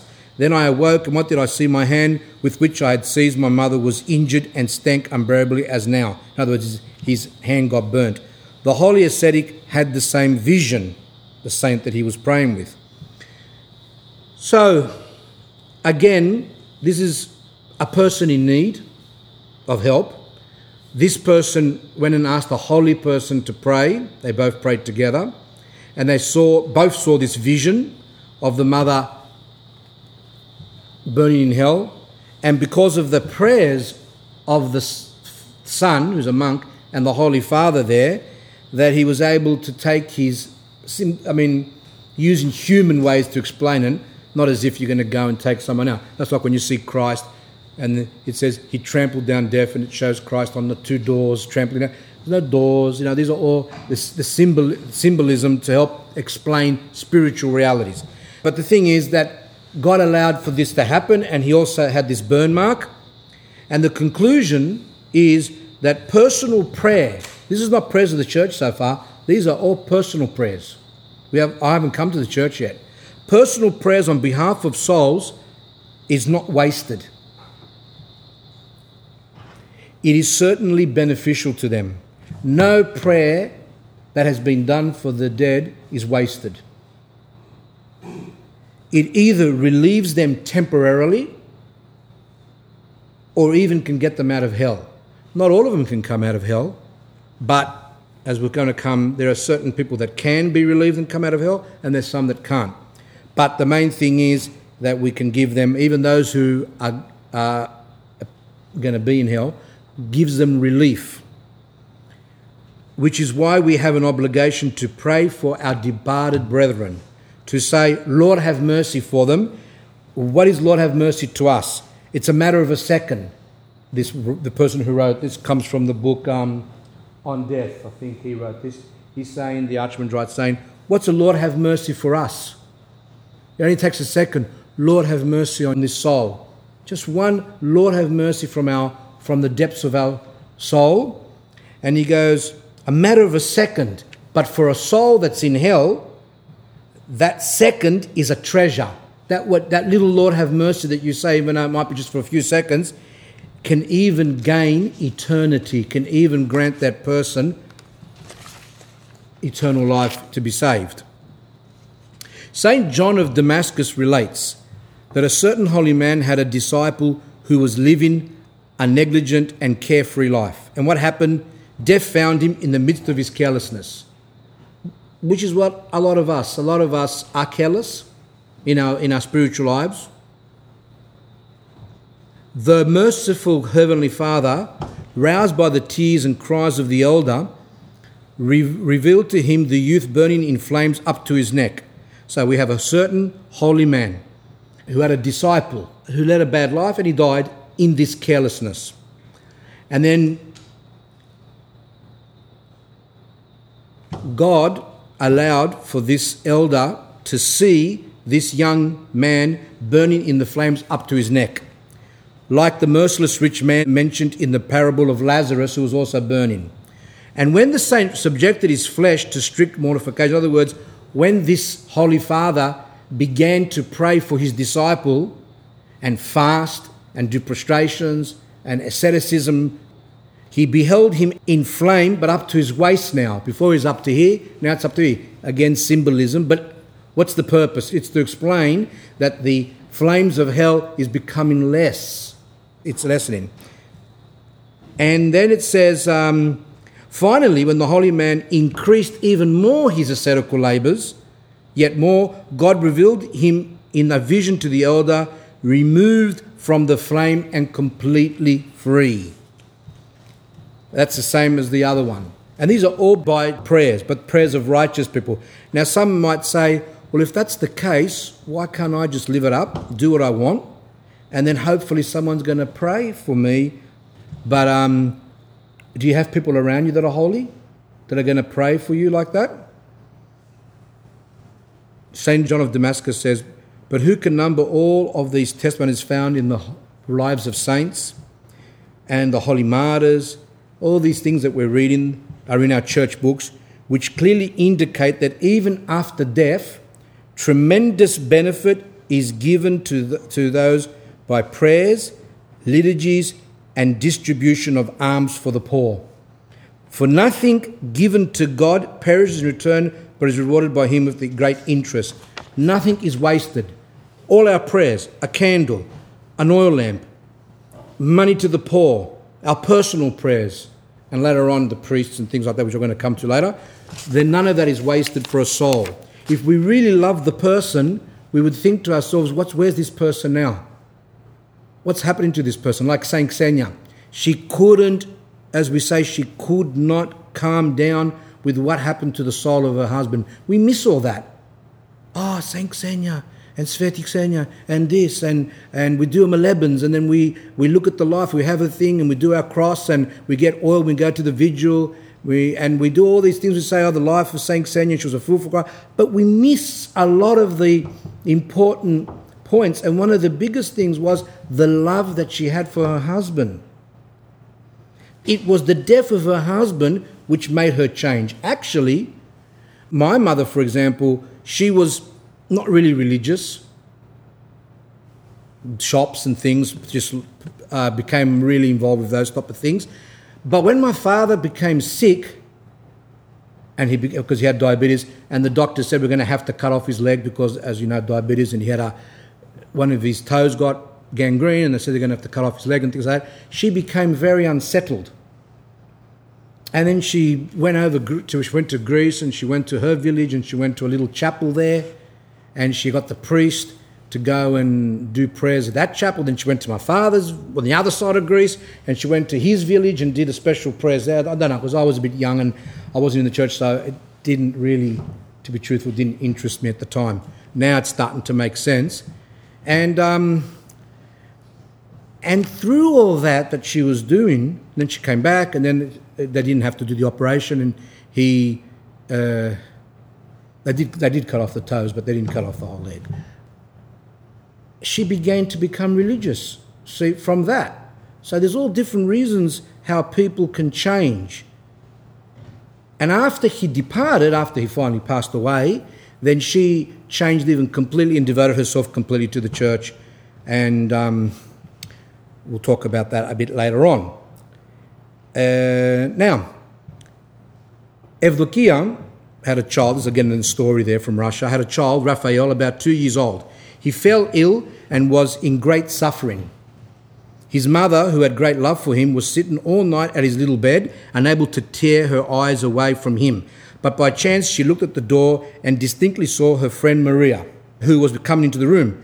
Evdokia jumped up from her chair and ran to meet her, crying, Masha, uh, but no one was there. Evdokia felt unwell. That, that very night and that very hour, Maria uh, died, and only later did her friend hear of this. This is where some people have said that the dead have appeared at the time of their death. And again, exceptional. It happens. Why? God, a lot, sometimes when people's faith has gone so dead, allows these exceptions to occur to bring up the faith that when we die, it doesn't end here, that the soul keeps on going. That's the purpose.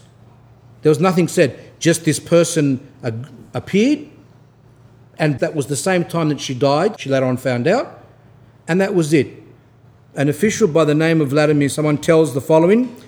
Um, this is an old story. In 1858, I was working in Moscow. At the beginning of February, I was sent to Archangel, which is a place in Russia, on business connected with my work. And before my departure, I wrote my mother, who was living in Petersburg, and very much asked her to bless me as I was going on a journey. So he wrote a letter, no telephones like we have now. Then I left. During one of my stops at a station while I was going to lie down on a couch and rest, I was greatly surprised to see a few steps away from me my mother and also my sister, who had died um, uh, 12 years before that. But his mother was still alive because he, as, as he thought. Struck uh, by this uh, unfathomable vision, I was unable to move from my spot. Intently and with some strange fear, I kept looking at these beloved women who so incomprehensibly appeared to me. My mother, like a real person, blessed me by making the sign of the cross with three fingers, not like the priest. I suddenly took a match, lighted a candle, and the vision disappeared and from the lighted room. This happened after two o'clock in the morning on February 13th, 1858. When I arrived at Archangel, which is where he was going, a city in, in Russia there, I received a letter from my brother in law notifying that my mother died the night of February the 13th, which is the night that he saw his mother. No message, no, that was nothing there. I, I, I took these two, just two I picked, on purpose to show that there's no message, nothing said.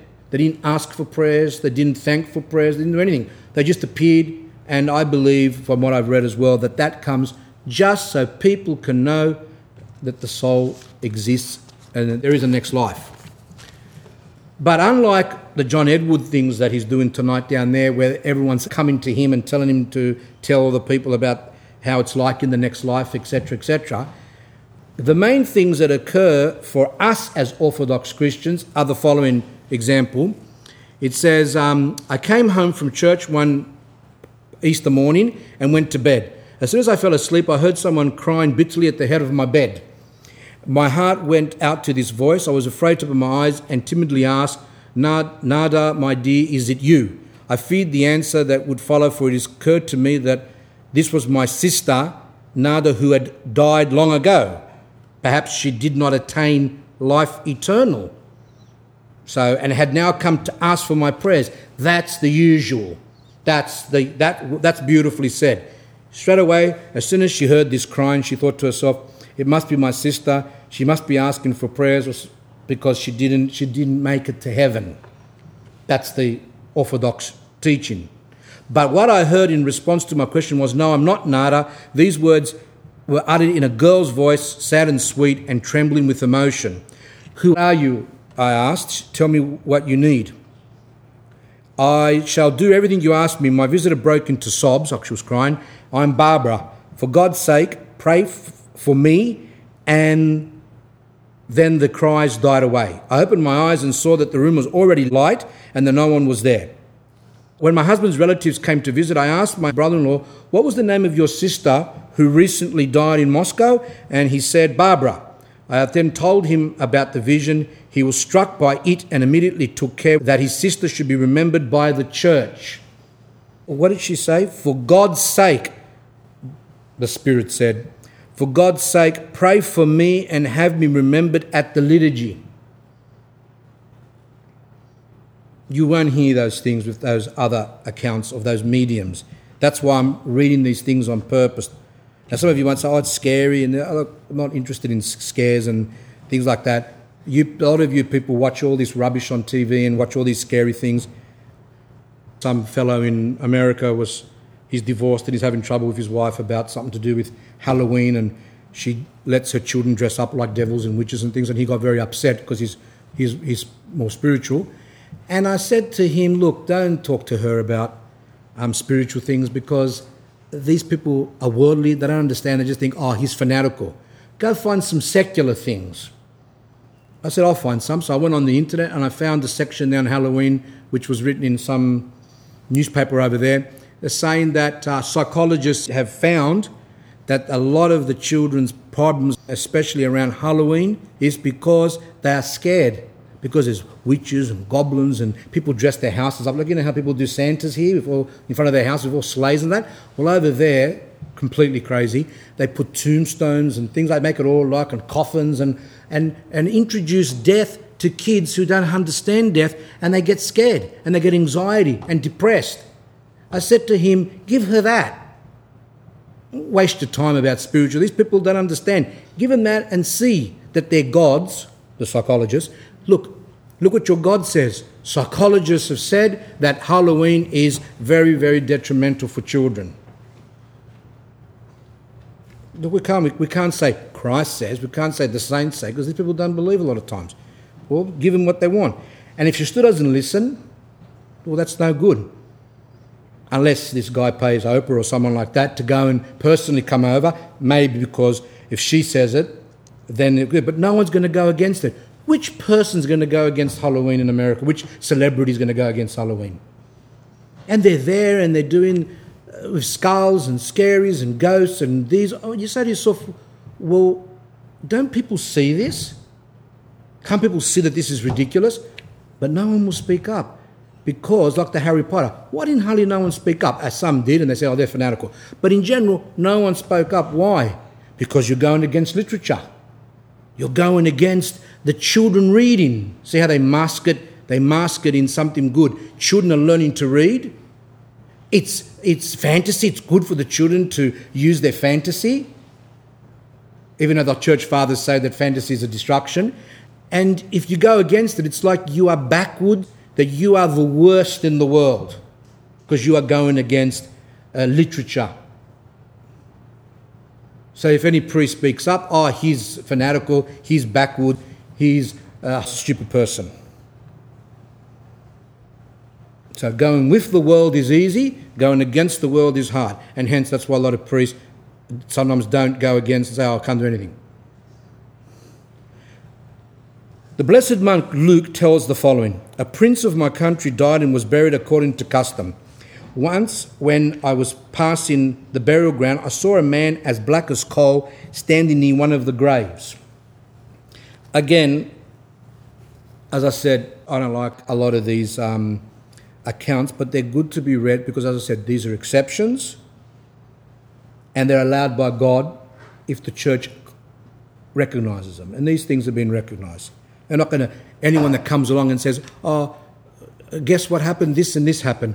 I prefer to say, I don't know. If someone else tells me something, how do I, how do I know? Did they make it up? Did they dream it? Is it true? It's not true. You know, then, but you always got to be careful. What's the message? What's the message? Is it repentance? Is it the soul? Is it the soul needs help? What's the message? Let's see what the message here is.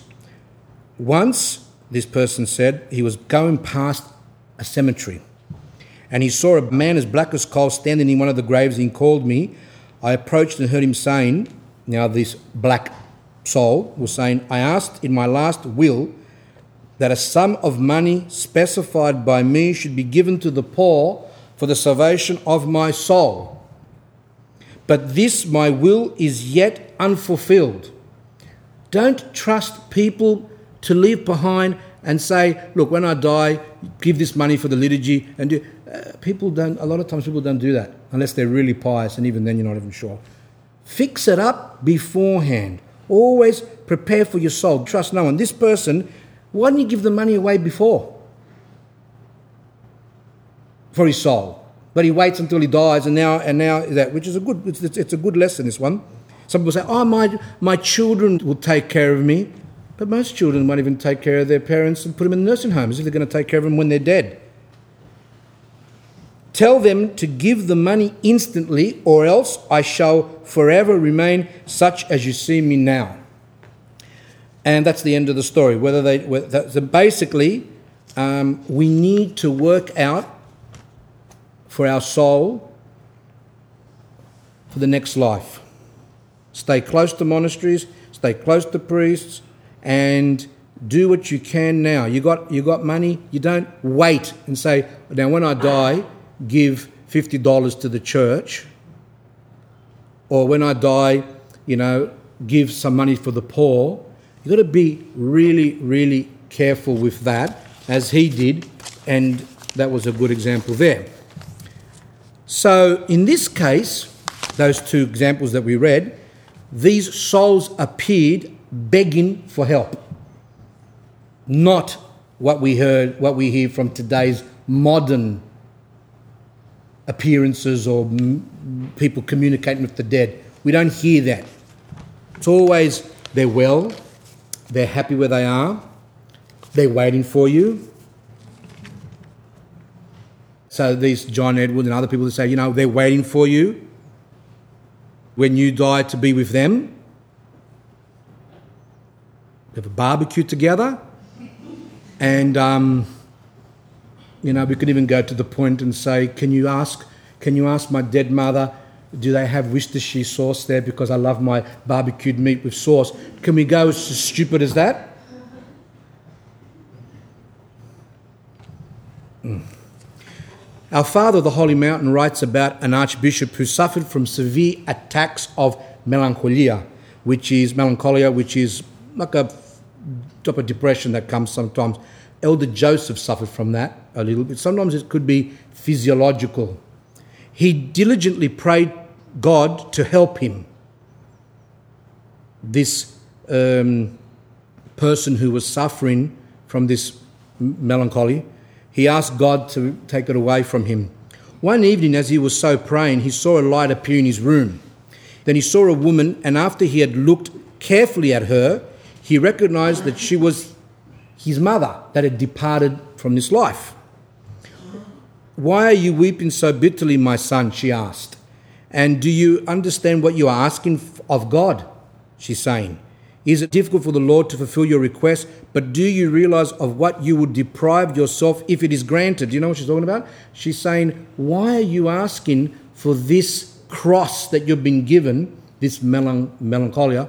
Why are you asking for it to go and to lose your reward? If God wants, yes, He can take it away from you. So his mother, with God's permission, came, uh, appeared and said to him something spiritual, something which is orthodox, to carry your cross, etc., not stupidities. Do you know what you're asking for yourself? She instructed him on the virtue of patience and then became invisible different, beautiful. So, so far we've seen asking for prayers. Now we see something similar to these people that what they're communicating that the dead come back to help the others. Well, that one was a help. But not what they're saying. What colour the house to do, and that decision you're going to make is really good, and all these other stupidities. There was a well known author who said a story about himself and he said that um, when he was young, he was studying there at school, and uh, his father, his family lived on an island somewhere out away from him in Russia. And one night, um, so his father didn't, re- he rarely came to visit him because they lived so far away. So one night, um, when he had gone to bed, he was reading a book, he saw the door open and my father come in. He looked pale and sad and I knew of his concern for me and was therefore not at all surprised. These doors opening, why would the souls open doors when they can just come in? And I thought about that. Do you know the answer? The same as when someone's dying, they see uh, visions of people that have died. When they're hallucinating on their own drugs, a lot of times they see people that are, they see people that are living because it's their imagination. But authentic a lot of times when we read these in the soul after death, etc., they see the souls of those who have already departed. Do you remember what I said in the in the talk number two or one? Why that happens? Why God allows that? To help prepare the soul for the next life. To say, "Oh, there's my mother, there's my father," and to help them not to be scared as they're leaving this life to the next life. The same thing here. If a person's in his room and it's locked, and all of a sudden he sees something like that, he's going to get scared. So it becomes like the door opens in order for the person not to get shocked, not to become scared, not to have a heart attack, one can even say, on a human, on a human thing. So people when they're dying, it's true that they do see apparitions of their dead ones. God allows that to occur so that they can introduce them slowly into the process of death, which for a lot of people is scary. But when they see their father, their grandmother, their uncle, their brother, it's like, oh, there they are. Oh, I want to be with them. And they leave their bodies much easier than being scared to go. Again, Orthodox teaching. So he saw the door open, and then all of a sudden he saw his father, but the father was pale and sad. I knew of his concern for me, and I wasn't surprised, which is, which is a point I was trying to say. Uh, it was late. He came up to me and said, Vasya. What's that? Vasya. What was that? Basil or something? Basil. So, Basil, I have come to give you my blessing. That's good. Father's blessing, very important. A parent's blessing. And now the next part listen to the, a true parent's blessing, not the parents that are dying and say, What I want from you, my son, is to become a professor, a lawyer, a doctor. But what was the blessing of the father? Let's have a look. Live an upright life and do not forget God. Having said this, my father blessed me and disappeared through the same door. His visit was not an extraordinary event, so this person didn't even get really shocked, which is, which is what I said before. And, and it made no real impression on him because he knew that his father was concerned and his father speaks like that. But can you imagine my amazement at what happened later? A short time after, uh, someone came to the door, knocked on the door, and it was, the, it was their um, a person with the horse and cart thing that came to pick him up and said, Your father had just died. I found out that my father had died no more than an hour ago. At practically the same time, when I saw him in my room, it became clear to me that my father came to me after his death in order to give me his parental blessing. That's a blessing. Read the Old Testament, read the lives of saints to see how parents bless their children. You don't hear that much anymore. A parent to be saying, live a godly life, do not deny Christ, be an Orthodox Christian. No, we don't hear those things. Money, you hear some parents say as they're dying. money. and their hands drop. In the 1830s, there was a, I like this one, there was two officers and both were excellent navymen. I made up two names because it said P and T, so I made up uh, Peter and Thomas, say. They were great friends. Once, when Thomas was getting ready for some expedition, he was going to go out, probably move the boat, and he said to his friend, I'm going to sea. Anything may happen Give me your word of honor that you will do what I ask you. And can you doubt me? Peter asked. Tell me what you wish, and I'll do it because I'm your best friend, etc., etc. If I should die, I want you to marry my widow and be a father to my son. Dear me, what are you saying? Are you in your senses? Your trip is a minor one. You will come back. Besides, you're an excellent swimmer. Nothing's going to happen to you. Don't speak like that. There is no need to talk about that. I asked you to give me your word, be it so, if it will calm you. So his friend said, Okay, if it calms you down. The friends parted. Several months passed. One night, Peter dreamed of Thomas, who was saying to him, You must keep your promise and get married. When he woke up, he thought it was only a dream. Meanwhile, no one heard anything about the, ex- the expedition. After a while, Peter once more dreamed of his friend who was reminding him of his promise, and soon after that, the Navy was notified that Thomas had drowned. Again, something of significance and um, not uh, trivial matters and promises that are made. You might say, well, what's this, just a marriage? What's so spiritual about that? It's a promise that you're going to take care of this widow and this orphan. When we make promises to someone, especially before they die, you know, it's meant for you to fulfill your promise, and that's what it's showing here. It might not be spiritual as such, but it is actually. We think it might not be. Blessed Augustine, the one I was saying before, tells the following When he was in Milan, he knew of a young man who was constantly being persecuted by the creditor of his father. The young man's father was dead and paid his debt, so the father owned some money he paid it and died. But the creditor, the one who he owed the money to, on purpose was lying and saying to the son, Oh, your father didn't pay me, give me the money, I want to double the amount. The father, however, appeared to his son and pointed out to him where he had put away the written note. The son found it and was freed from much trouble. Now, again, that might not seem spiritual and, um, and important, but again, it's like it's such a sin to actually say, that someone owes you money when they've paid you back and all these. These are very big sins or not keeping your promises. We've gone to the stage where we just don't care anymore. Lie, perjure, if we go to court, don't fulfill promises. It's like it's nothing for us anymore. Now, this one here is going to be a bit hard for you. No, it's not scary, but I'll tell you how, how to cope with it. You've got to have your hands on your sides, and you'll see why in a minute. Just pretend that you've got your hands on your side. Once, on your side of your, of your, of your um, hips there, once there was a holy monk, Akakios, praying. He fell into ecstasy and saw a marvelous man who took him by the hand and brought him to a field which seemed limitless and contained many beautiful buildings which seemed uninhabited. So this holy monk was praying, and then someone came and took him, obviously an angel, and took him to heaven and showed him these beautiful buildings, etc. Not that heaven has buildings, but as we said, these are ways for the people of earth to understand spiritual realities. Surprised, Akakios asked his guide, Why are they empty? The guide, probably the angel, these places are prepared for those Christians. This, this happened during the Turks' time when Greece and Serbia, I think, and other countries were overrun by the Turks.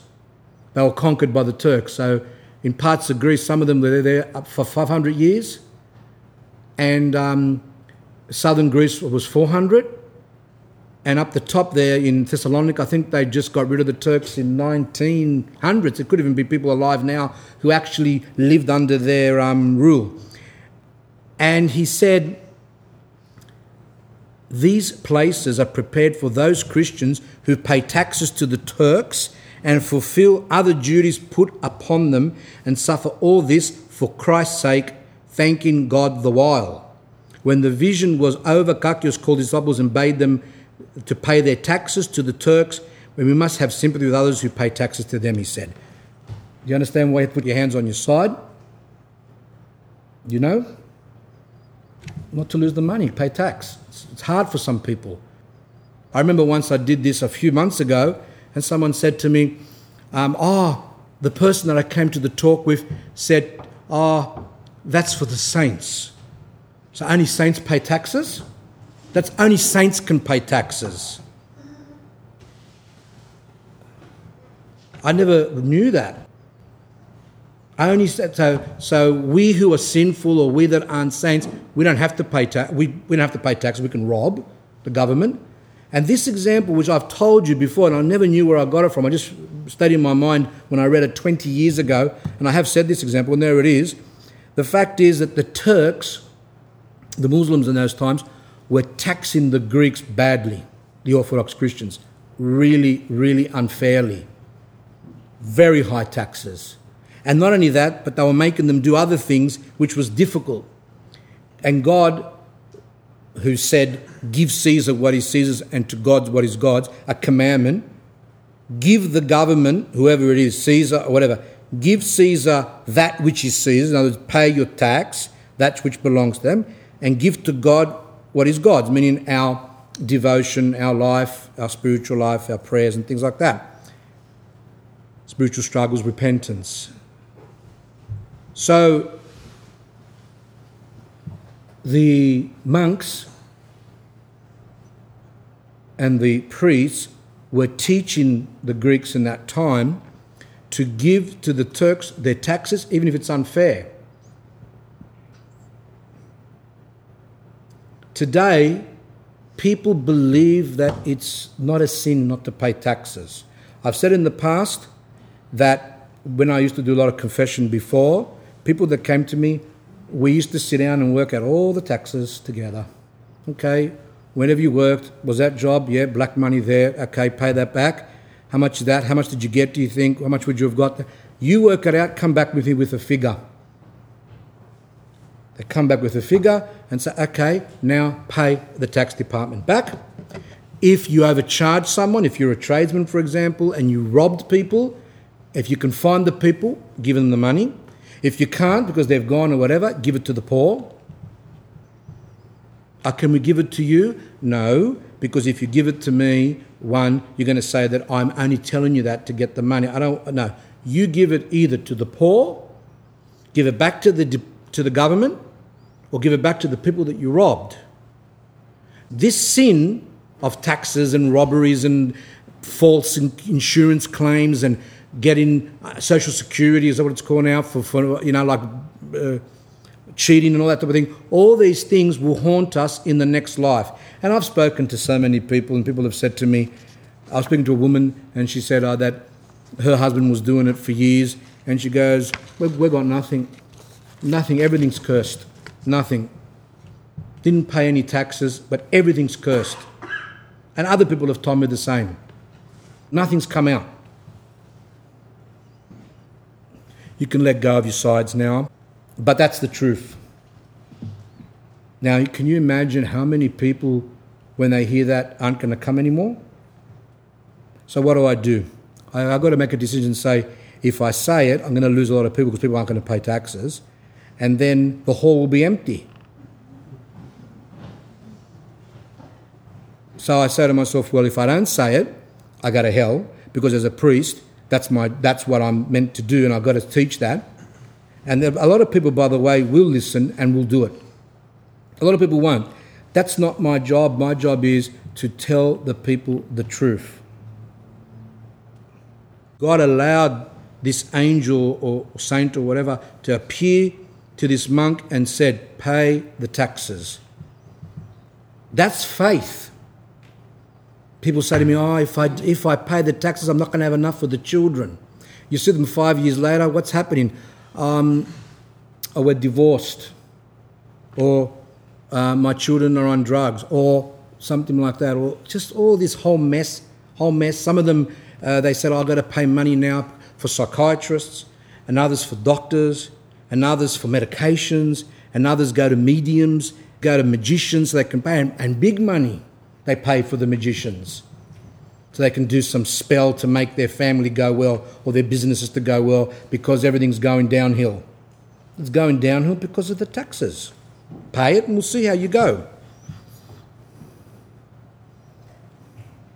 Did that ouch a bit? It, it's meant to do. It's meant to hit the heart and for people to come to, to, to their senses. I used to teach. I used to teach. I had a job. I had two jobs actually. When I was teaching, I had my, government, my, my job that I was getting taxed, and I also was doing tutoring. I used to have 25 students at one stage, and that was, uh, I think I was getting more than what I was getting as a teacher, as, as a tutor. And in those days, I wasn't in the church, to me it was a way of life. That's why when I'm speaking, I know it's a way of life. It's just that you don't think that it's bad to do that because that's what everyone does. And when you've got jobs like that, whether you're a tradesperson or shop, like a shop, they don't declare their, their money. They might make $2,000 in take-ins and they only declare 500 a week. It's easy to do. As a, as a teacher, when I did the tutoring, I used to get in those days what would thousands of dollars, which would be equivalent now. And I didn't pay taxes. So um, when I realized that this is serious and this is going to chase me in the next life, I paid it back. Simple. You work it out, how much it is, and you pay it back.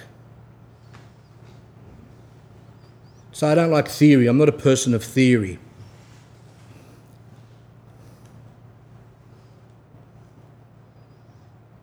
And you feel much better too. These things are, are, are burdening our souls. They need to be, you need to get rid of that. And stealing, all those things. If you stole, pay it back.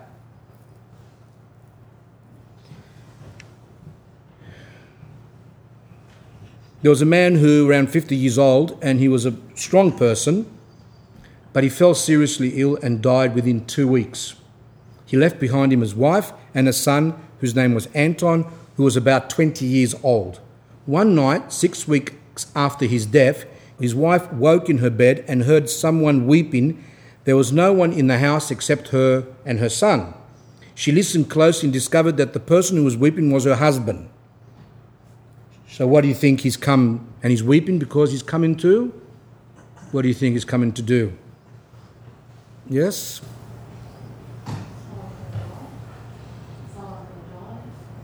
Uh, haven't read that one that someone's going to die, actually, that one. What's the usual thing that they're coming to say? Ask for prayers. So let's have a look here. She lighted a, like a, like a torch there, and indeed saw her husband, who was standing near his sleeping son, and weeping. Although the woman was very frightful, she gathered her courage and said, Why have you come, Simon? I d- I don't suppose you were a magician while you were alive. Because, you know, um, she got scared and said, Well, maybe he's a magician. How can he appear like she didn't know? I had to come to you, and so I have come. Don't speak nonsense about things which you don't know. Why then are you weeping over your son? Because he was crying over the bed of the son, 20 year old guy. I'm weeping because you don't look after him. And the wife said, How's that? Quite simply, Anton is in love with a Catholic and is about to marry her. And she said, Simon, this cannot be. What do you mean it cannot be? I know everything, he says. Um, women, do not argue with me. You've got to be careful. Women don't argue with me because the feminists might get upset because he's calling. But in in Greek and Russian, yeah, woman is like saying yeneka, which we say wife or woman, like but not in a. It's not a negative way. I mean, they just um, feminists find anything these days. But speak to your son. You are his mother, and he may listen to you. But if you do not find the time to convince him, I take him to myself in ten days from now. So this soul is not actually coming to ask for help he's actually giving help, but something specific, something really important that concerns him that his son is going to marry a Catholic person. The woman began howling with fear and grief about her son that, that he's going to die. Because he said, if you don't fix it up, I'm going to take him. Not that really he can have that power, it's God's power. God allowed him to say that. It's with God's permission. Souls cannot come like when someone goes to that John Edward fellow and then says, I hope that he can talk to my dead husband. Then all of a sudden he starts to talk and Your husband's here? You know, it's like at you know, like clip their fingers and here comes the husband, and that John Edward can bring up souls from the dead whenever he feels like it. Can't do that. These things are all with permission from God. Even the saints can't come to us without permission of God. The woman began howling with fear and grief. Her son woke and the apparition vanished. The mother began questioning her son. Was he really in love? He began to deny it, but later he confessed being in love with the daughter of the supervisor of a neighbouring estate whose parents would never allow her to marry a peasant, and particularly an Orthodox, who was, in other words, he was planning to marry a Catholic, which in Orthodox Russia, I don't know what year was this. 1868, hmm. depends on the area. Those things were not really uh, uh, um, as rampant as today, so it was really out of the ordinary, one can say. But still, we can learn from that for mixed marriages. The mother began questioning, and so thus Anton and his girlfriend decided secretly to flee to Galicia and there to be wedded by a uniate priest. What's a uniate priest? A uniate priest is a Catholic priest who is dressed up and does the exact thing as the Orthodox Church, but they commemorate the Pope. They're called uniates. The Catholics knew that they can't convert Orthodox to Catholicism because Catholicism is so different and so dry that the Greeks or Russians or whatever won't change. So, what the Catholics decided to say, okay, what we'll do is we'll make what's called an Eastern Rite church, a church which looks exactly Orthodox. Icons, the priests, the vestments, the services, the liturgies, everything is exactly Orthodox, but they're under the Pope. The only difference is that whether where we say our patriarch, elects, whatever, they'll say for the Pope of Rome and things like that. That's the only difference. Everything else is, even the dogmas, the beliefs, the, the I believe, even though the, the Catholics have changed the I, the I believe in one God, they say, and in the Holy Spirit, the Lord, the giver, who proceeds from the Father and the Son, which is heresy. In these uniate churches, they actually say it in an orthodox manner. As long as they can trick, and because of that, millions of Orthodox converted to this Uniate church. So he knew that he would never be able to get married in Russia in those days. So he decided to go with his girlfriend down there to this Galicia, which was a place where these Uniates were. Which, by the way, these Uniates are still causing a lot of trouble in Orthodox uh, countries, especially southern Russia. I think the Ukraine, I'm not sure. I think they've got a lot of Uniates down there. And even though the, uh, these ecumenists say to these Catholics, you know, if you want this dialogue to go on, you've got to, you've got to stop this uniate church. You've got to stop it because this is not going to allow us to talk, to join together, etc. And the Catholics goes, yeah, yeah, yeah, because they consider Orthodox stupid, and in a way they are, the the ecumenists that go, and then don't, but they don't stop. Year after year, they continue with this, doing these things in Orthodox countries, tricking Orthodox people to become under the Pope. So if they were very sincere, they would stop all that. But they're not sincere because the purpose of the Church of Rome is to make everyone under the Pope. They'll never change. They've changed not one dogma in all the years of their dialogues in ecumenism, etc. They've changed not one dogma.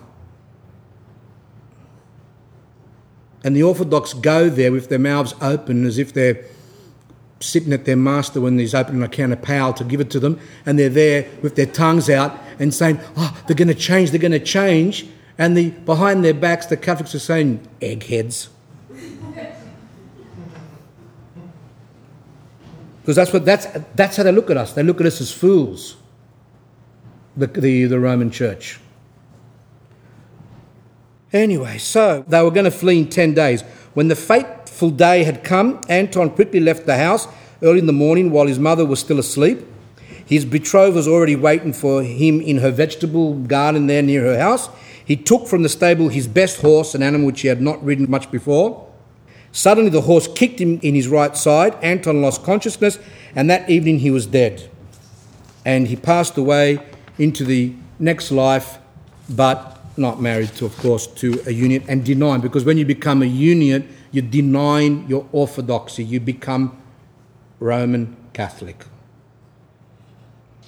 And a conscious Orthodox Christian knows that if you deny your orthodoxy, then that's one of the conditions which we'll read further on where there is no salvation because you have left the church.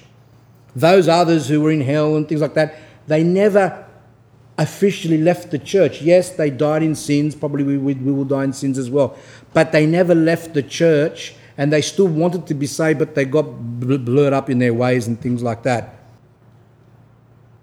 The next part now.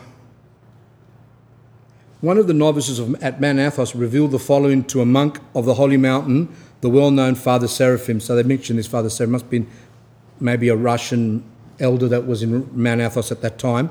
I became a monk before I saw in a dream uh, the future destiny of sinners. This happened after I had been greatly weakened by an illness which lasted two months. And he saw two youths who entered his room, took him by, by the hands, and said, Follow us, and had no longer any illness. I got up, looked back at my bed. So obviously he left his, he died. He left his body, I think, of what and saw my body lying there quietly which is in those things of those things that I said in talk number one, where a lot of people have experienced that. But unfortunately, a lot of those experiences teach things which are unorthodox. Let's have a look at an orthodox one.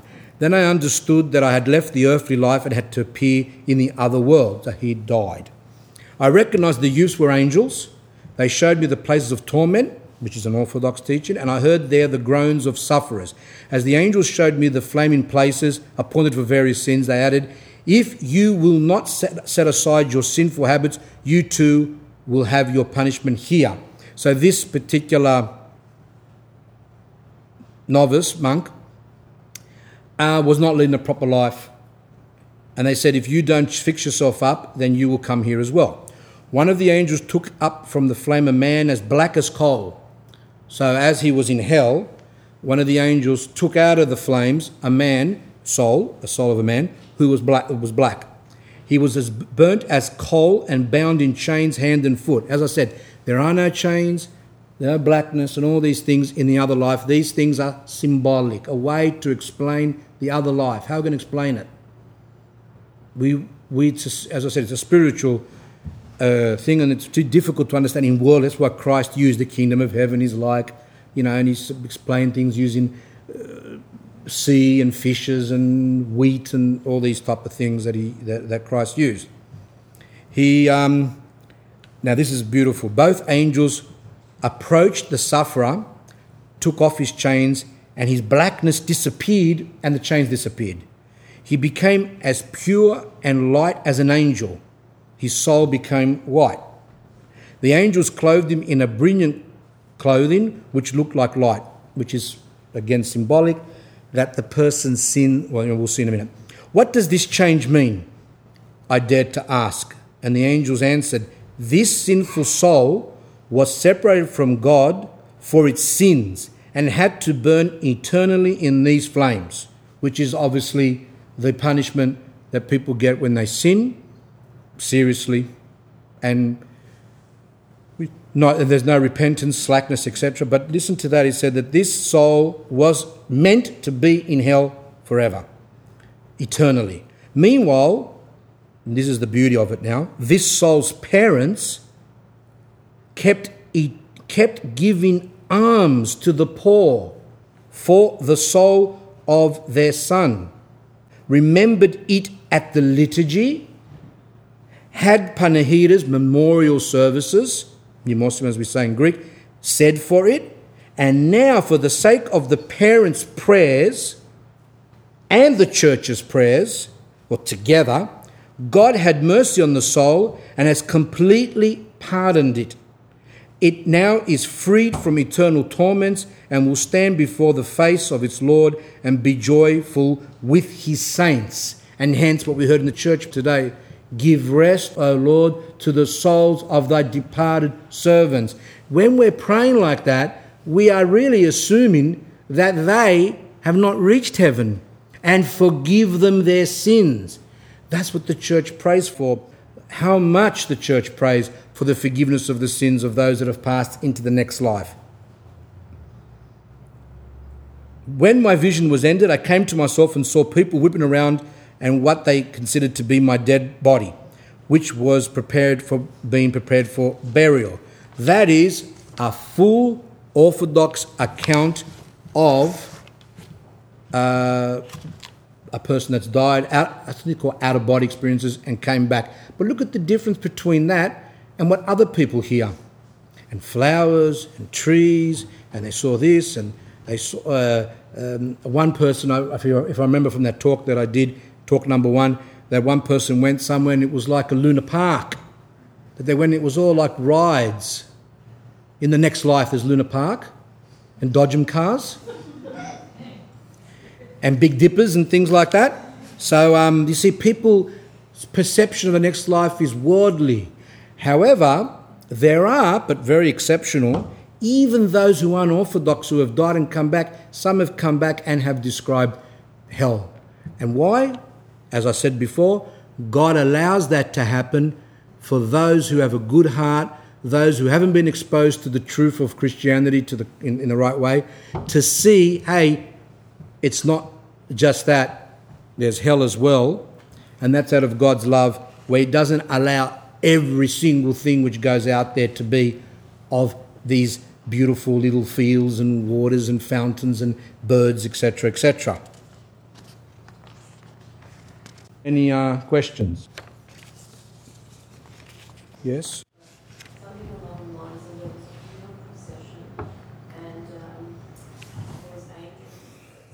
I think you're speaking about the vision of St. Andrew the Fool for Christ, which is in the prologue which was that St. Andrew the Fool for Christ was walking along and he noticed the funeral.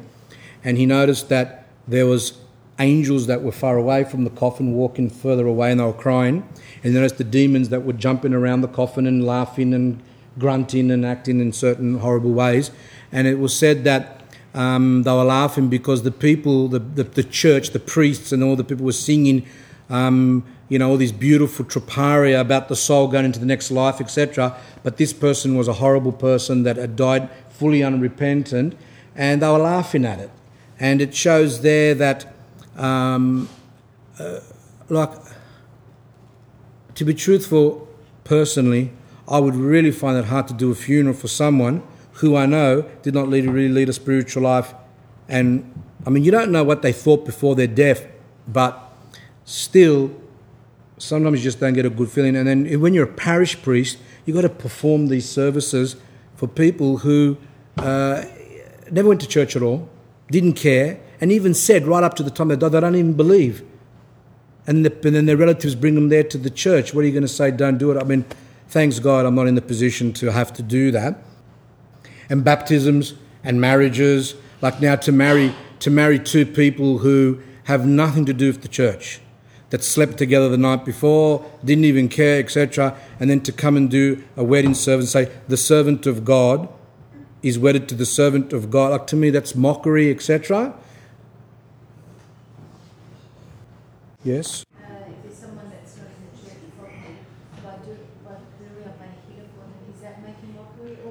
help? You know, it's up to the bishop. At the end of the day, it's up to the bishop.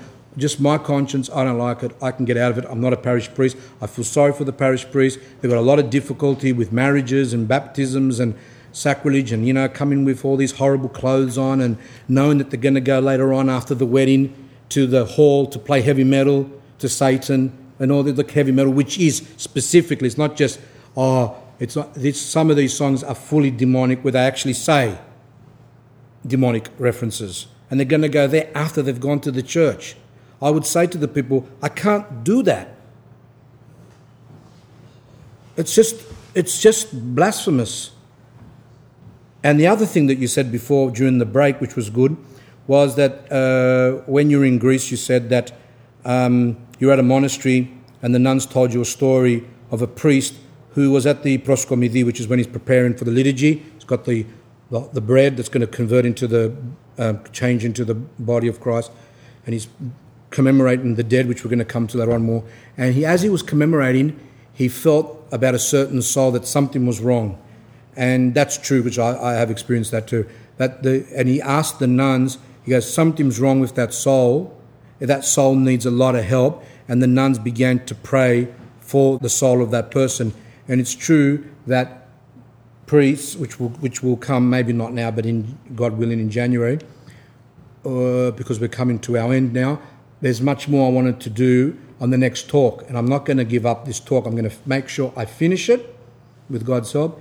Whatever, I want to finish this talk. It's very important. There's a whole section there on um, liturgy, etc. But before we go on to that, I'm going to now tell you how does the church pray for the dead?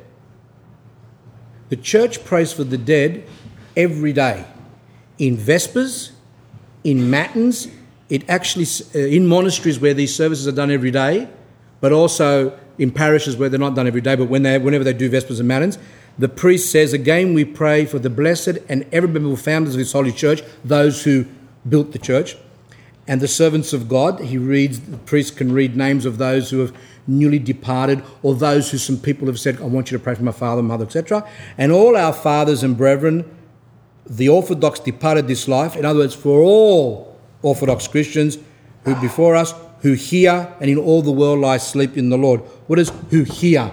In here means those who are buried here, because a lot of churches were built in graves, graveyards, cemeteries, who lay here, or we can say, if I would say it, I would say who lay here, botany, botany, where the, or the other one up there, what's it called? Rookwood and things like that, who lay here. And everywhere, those who, all Orthodox, everywhere, who lie asleep in the Lord. We're praying for that. In Compline, the priest says, Let us bless God fearing leaders, Orthodox bishops, the founders of this holy church or monastery, and our parents and teachers, and all our fathers and brethren gone before us, the Orthodox who hear and ever lie asleep in the Lord. That's in Compline. When you people read Compline as well, which is in those books, they also have prayers. At the midnight service, which is at midnight when the monks and nuns get up in the stricter monasteries when they start to pray. They usually start the, the day of a monk or a nun, if they're strict monasteries, um, start at 12 o'clock midnight. Basically, that's what's called the midnight service. That's the first service that they do. They've slept a few hours and off they go to church. And every midnight service they read, Remember, our Lord, those who have fallen asleep in the hope of resurrection to life eternal, our fathers and brethren, and all who have completed this life in reverence and faith. Pardon them every transgression, both voluntary and involuntary. Yes, now I can say they've led their life with reverence and faith, but still have sins. So the priest is asking that those people be forgiven their sins, both voluntary and involuntary, whether committed in word or deed or thought, and grant to them a place of brightness, a place of refreshment, a place of repose, where all sickness, sorrow, and sin have fled away. Because when we are saved, there's no more sickness, there's no more sorrow, there's no more crying, there's no more pain. That all vanishes.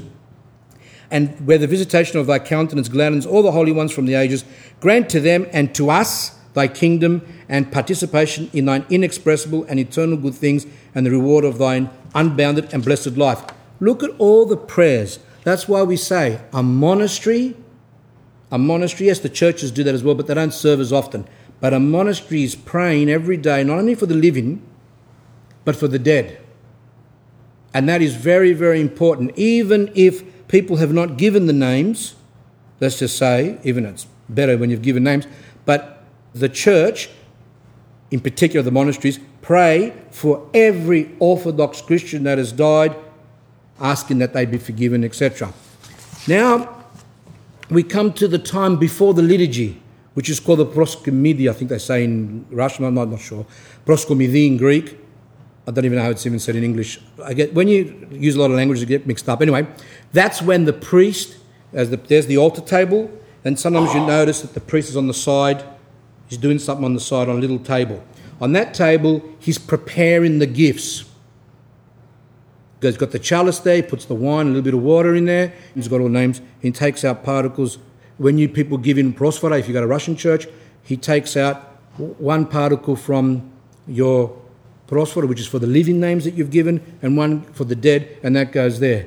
But some priests actually take out a particle for every single name that they've got, if they've got particular names, especially the founders, the donors, the ones who built the church, etc., etc., those that have died recently. But these especially happen in the monasteries. And when what the priest says at that time, as he's, as he's preparing that, he goes, Again, we pray for the blessed memory and forgiveness of sins of all Orthodox kings, patriarchs, bishops, priests, deacons, monastics, and every priestly monastic orders, that includes readers, subdeacons, etc., all the monks, nuns, the blessed and ever memorable founders and benefactors of this holy house or monastery, and the priests and deacons who have served here and have died, and all our Orthodox fathers and brethren who have fallen asleep in thy communion in the hope of resurrection unto life eternal, O Lord, lover of mankind. And then he begins to commemorate all those dead. There's also a prayer for the living. That's important. That's before the liturgy. Then when the liturgy starts, there's also, again, depends on the day of the week. Saturday, for example, if it's not a big feast day, is dedicated apart from it's dedicated to the Mother of God, the martyrs, etc. It's also dedicated for the dead. So there's all these tropari that are sung in matins and things like that for the dead, and that's also some things are sung in the liturgy.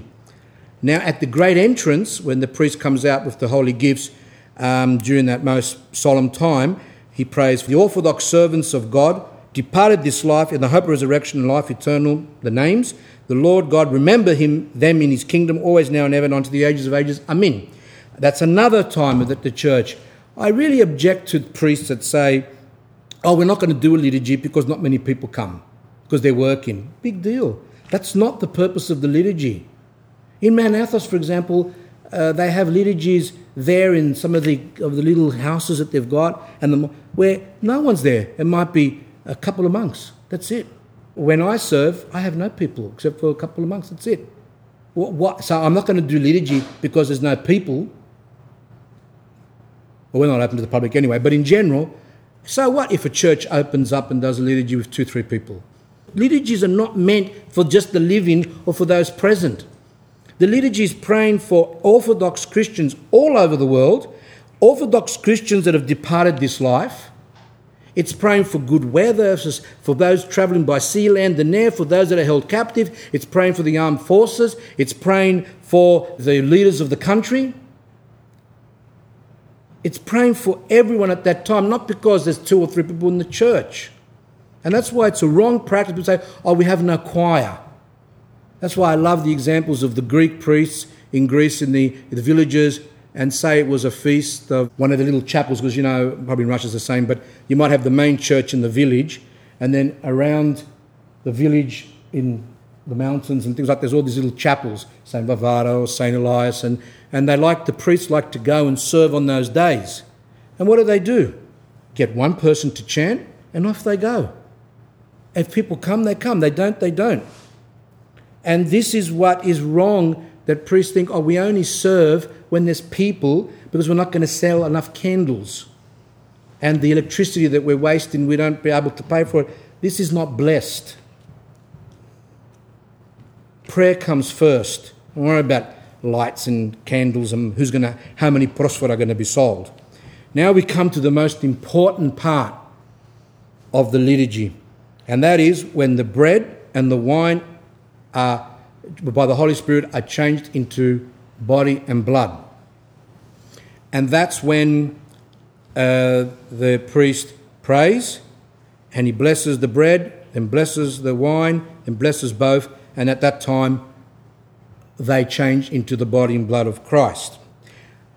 And then he says, and be mindful of all that. So he's prays for, even for the saints, he's praying at that time, because even they benefit, believe it or not, from the liturgy, but not in the way of forgiveness of sins, but they receive more grace.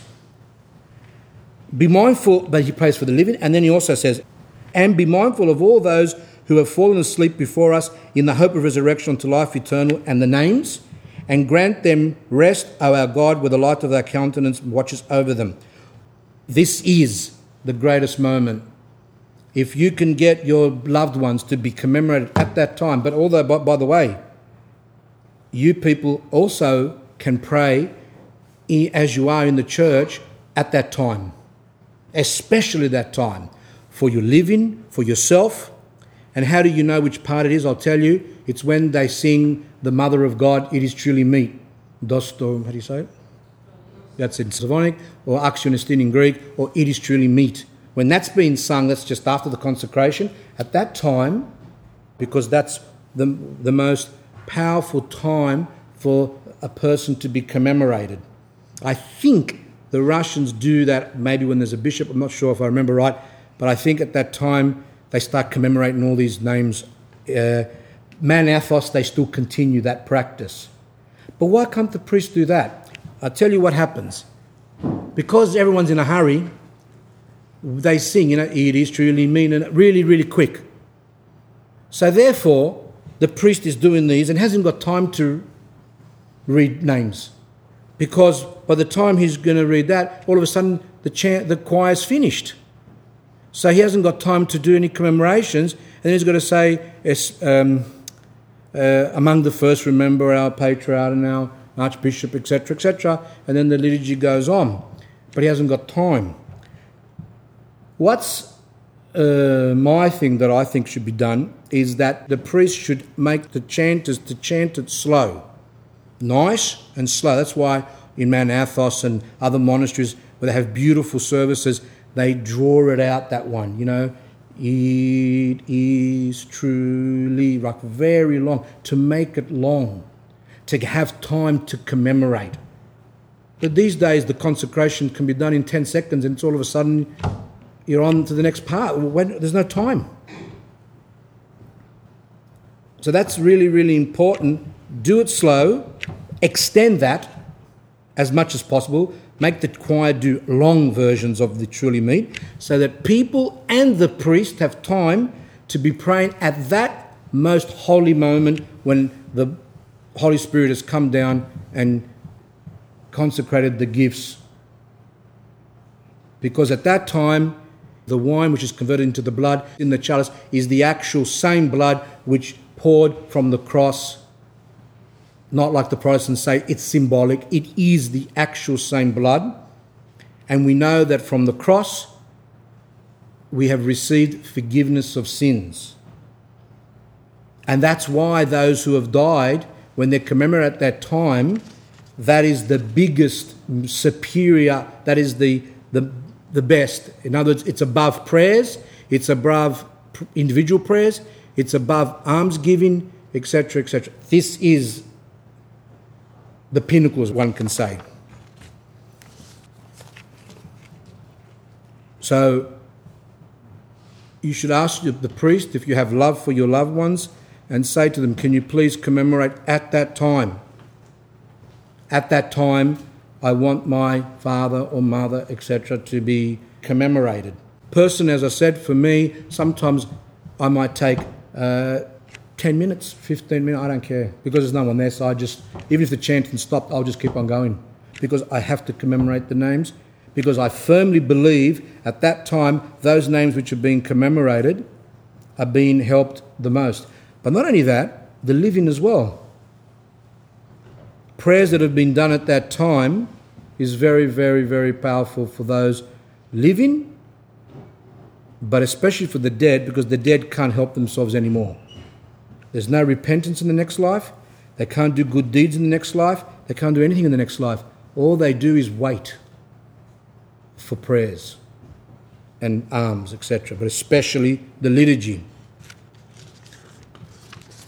We also have a whole day dedicated two days a year, which is called Soul Saturday, where we pray for patriarchs, bishops, deacons, hieromonks, high deacons, monks, nuns, parents, forebears, grandparents, great grandparents, children, spouses, youths, brethren, and all our relatives in a plan, etc., etc., and asking that God forgive all of them. We also have on Pentecost, the day, uh, the night time when we do the Vesper service, the kneeling prayers.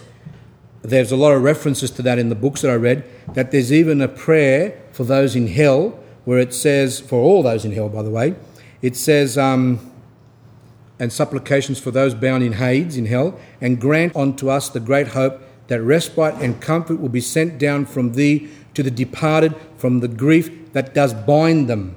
Hearken to us, we're asking God to the priest, thy humble and uh, pitiful ones who pray and give rest to the souls of thy servants who have fallen asleep before us in a place of brightness, etc., etc., where else sickness, sorrow, and float away.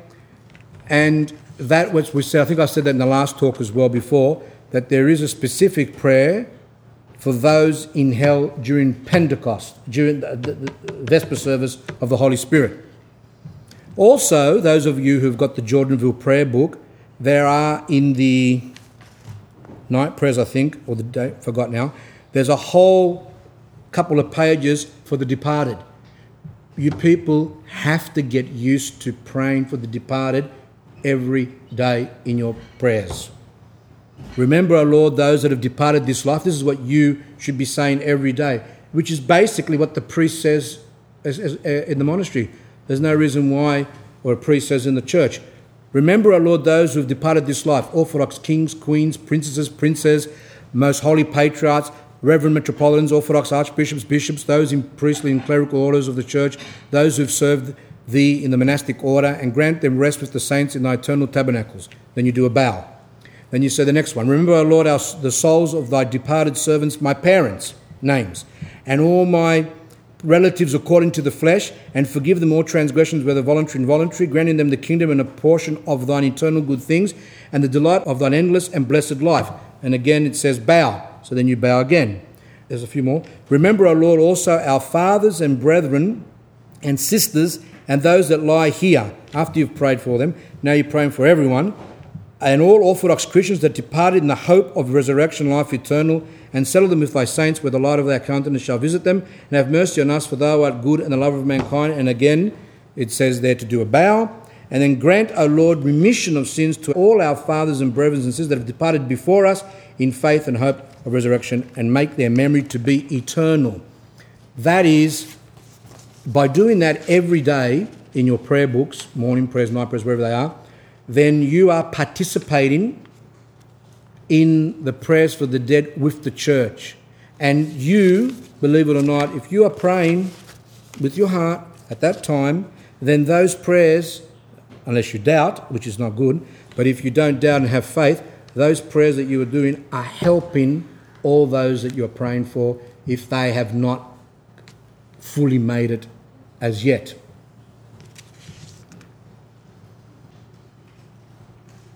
Archbishop John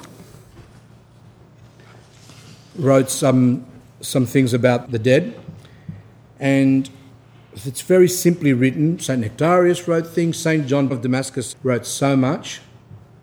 And a lot of great saints wrote a lot about this topic about helping the dead.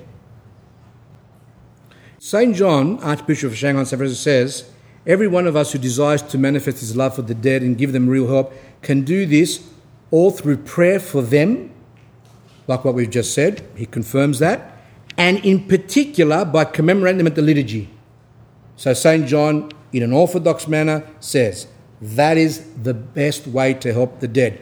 When the particles are cut out for the living and the dead, are let fall into the blood of the Lord with the words. So at the end of the service, after people have communed, the priest then has to put whatever's left on that um, diskos the, there, the, has to put them into the chalice and while he's putting them in, the particles, as he's putting them in, he says, Wash away, O Lord, the sins of those he commemorated by thy precious blood, by the, by the prayers of thy saints. That's what the priest does. All those names. Living and the dead. Now you might say, but when you're washing away sins, for the living, but don't they get washed away when we confess, etc., etc.? There's a lot of confusion there because we sin every minute. And what we say is that sins can, the, those sins, the, what we call everyday sins, involuntary sins, sins that we don't even know that we've done, but not things that are serious, which are penalised by the church in a stricter way, which I went through the canon book and found some because some people say, well, what do you mean? What do you mean? Well, there are serious sins which, by the canons, need to be confessed sex outside of marriage, adultery, incest, whether with blood relatives, whether with non blood relatives such as sister in laws, mother in laws, stepmothers, godchildren. All these things are very serious sins. Homosexuality, pedophilia, murder, abortions, and those who encourage an abortion, and those who do the abortion. All those, those are very serious sins. Also, the canons talk about women or parents who abandon their children outside churches, hospitals, and orphanages. Very serious sin. Serious robbery and things like that, which we've already talked about before. Perjury, when you go to courts and you lie about someone and they can go to jail, that's very serious. When you go to sorcerers, whether it's mediums, whether it's black magic, white magic, whether you think you're doing good, um, even things like cursing, evil eyes, all these things are not good and can damage our souls in the next life. Denied, uh, well, if you denied Christ, it's basically that's a sorry that doesn't. We're talking about other sins that where someone may do that, but they're still in the church in a sense. Um, leaving your monastic life when you made a promise to stay in your monastery and then all of a sudden you leave and go and get married, and things like that. There's some of ones that I went through and found of serious sins. Of course, there's many more, but that's just some for you to understand that those things are dangerous. So, St. John says, we can do nothing better or greater for the dead than to pray for them, offering commemoration for them at the liturgy.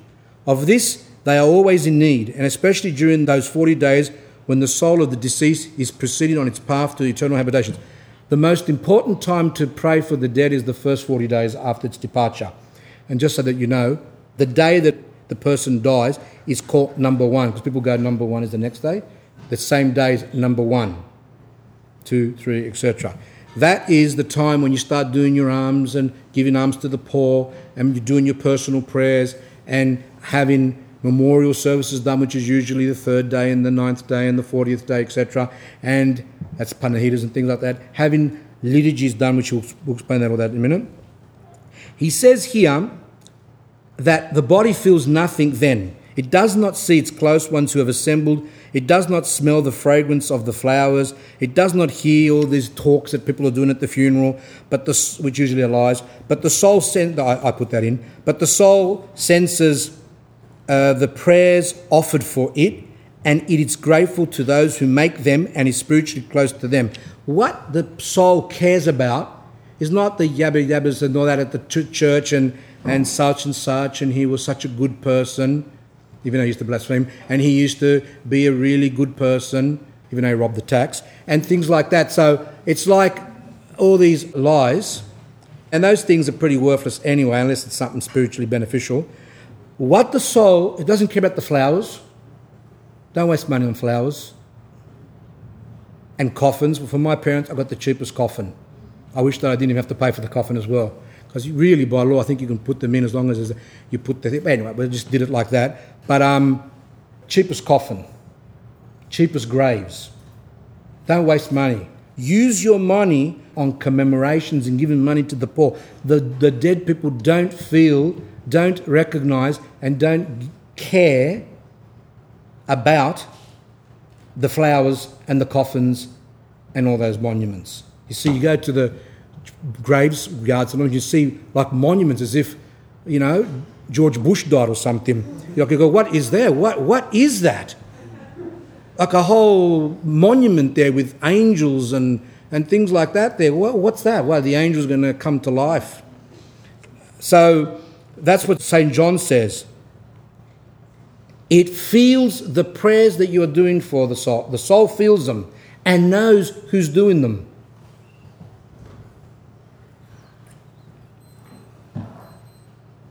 He says here, O relatives and close ones of the dead, do for them what is needful for them and what is with your power. Use your money not for outward adornment of the coffin and grave, but in order to help those in need in memory of your close ones who have died. For churches where prayers for them are offered. Show mercy to the dead, take care for their souls. Before us all stands the same path, and how we, we shall wish when we die that we, that, that we would be remembered in prayer. Let us therefore be ourselves merciful to the dead.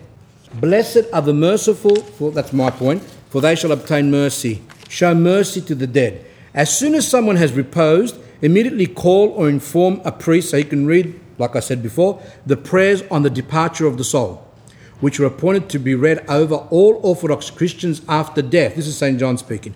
Try if it be possible to have the funeral in church. Sometimes there's no churches around, especially in Russia, maybe when people live far away. But anyway, here we don't have the problem. The funeral need not be performed elaborately. They have to be all beautiful with choirs, and he says here, and not with abbreviations. And some priests we have to say the truth that some priests are slack and they abbreviate services. There are some that do it because um, there's just so much, there's some parishes which are just so busy, especially some Greek parishes, there's just so much. They might have in one day, you know, five weddings, you know, four baptisms, funerals. It's just it just goes on bang, bang, bang, bang. It's like really bad. Because someone went to a church once, to a Greek church. I won't say whether it's here or somewhere else. It was a Greek church and they said, oh, it was so bad that we were basically chucked out as soon as the wedding was over. Why? And I said, because the next marriage, the people that are going to get married, the next one, have been going around the, in their cars around five, six, seven times waiting for you to finish. So it's like, right, out. Like it's like a thing. So, but then again, why go there? Why would you go to a church if it's that busy? Go find somewhere else. People say, I want to be married in a beautiful big church. Well, if you want to be married in a beautiful big church and have your beautiful big things, you're going to have services which are done in a hurry. Have you ever heard that? It's like, what are they saying? It's not, um, not good. And sometimes for baptisms, things are left out, and for marriages, things are left out, and they have effects, by the way. But let's have a look at the other thing, which is um, when we leave our things for funerals. He says here, um, try, if possible, that the funeral need not be elaborately done, but most definitely should be complete without abridgments. Think at this time not of yourself and your convenience. Think about that soul. That soul needs all those prayers that have been said. With each word of prayer for the repose is like a drop of water to a thirsty man. The souls in the next life wait for prayers, for little Lord have mercies, for candles for money when you give to the poor. All those souls, they wait for those things. And for them, it's like you're giving a thirsty person who's just even a drop of water. That's how important it is for them. It helps them. And as we've seen in those examples that we read, and people have even got out of hell. Most definitely arrange it once for the servant of the 40 day memorial, that is, daily commemorations of the liturgy for the course of 40 days. 40 liturgies. Usually in churches where there are daily services, um, the deceased whose funerals have been served there. Look, uh, San Francisco, for example, the Russian church there, in Greece, there's many churches, they'll do services every day. And when someone dies, obviously they'll put their name there. But there's a lot of churches that don't do services every day. And it's the job of the people there, and the person, if you could beforehand, to arrange that they uh, ring up monasteries and send money, because monasteries don't exist like that, where people just think, oh, they, they're there and uh, the money just flies down from heaven, like it's just, uh, just comes.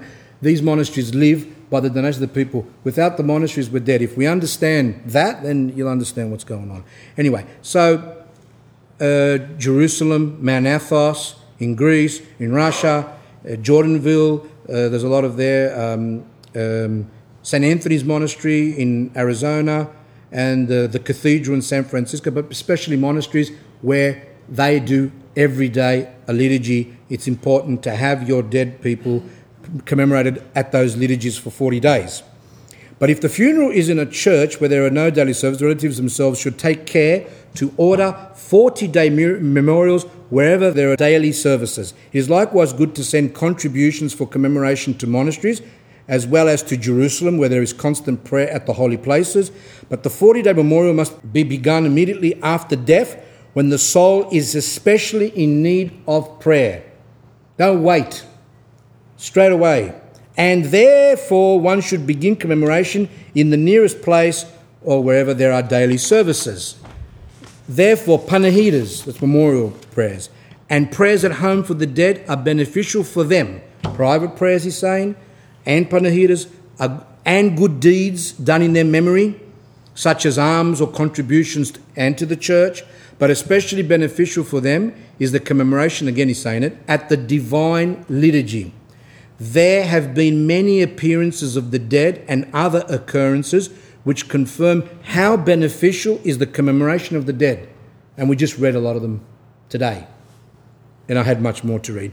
Many who died in repentance, here we come now, little secret here. Many who died in repentance but were unable to manifest this while they are alive have been freed from tortures and have obtained repose. What does he mean? And we're, we're unable to manifest thing. In other words, they didn't have time to produce fruits of repentance. Like a woman had an abortion. Well, what's a fruit? It's not enough just to confess or to repent.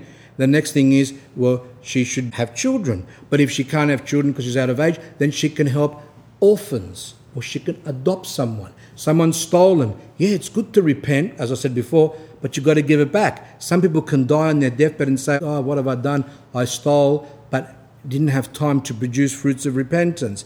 And, um, you know, murder and other big sins that we do need time for us to give alms to the poor for ourselves. When this is not able to be done because the person dies, and I mean, not properly prepared, even though there is some repentance there, then he says that these people can be helped um, and be freed from tortures and obtain repose. In the church, prayers are ever offered for the repose of the dead. I just read you a lot of them. And on the day of the descent of the Holy Spirit, in the kneeling prayers at Vespers, there is even a special petition for those in hell. St. John's saying that as well. Let us take care for those who have departed into the other world before us in order to do for them all we can, remembering that blessed are the merciful, for they shall obtain mercy. That St. John ends like that, and that's why I kept on saying it right through. If we don't have mercy on our, on, on our dead, no one's going to have mercy on us. Just one thing. My mother, um, after my father departed, as I said, she became more into the church, and um, she uh, had this paranoia, one can say, that if she takes lists of names to the priest, that they're going to get upset or angry with her because she had all these names of all relatives and she would write lists and lists of names of people she can remember from her village and all people that she knew. And she had this thing of commemorating all these people that were di- that had died. And as I said at that time, I never really understood much about it because I wasn't in the church. but I recall it now what she was doing. And what she would do is she would make prosphora, because the Greeks make their own prosphora. So she would make prosphora, she'd make five or, five or six of them. And what she would do is she would get the prosphora, put one of the lists in that, in that prosphora there, put some money in there, and then she'll take it to the church. And then, because she's like walking, and then she'll take the other prosphora and walk to another church. Or she'd give it to someone else to take it to that church. So she would try and take all these prosphora to all these different churches so that the names are not too much, so that she, in her mind, because the priest would become um, upset as she thought.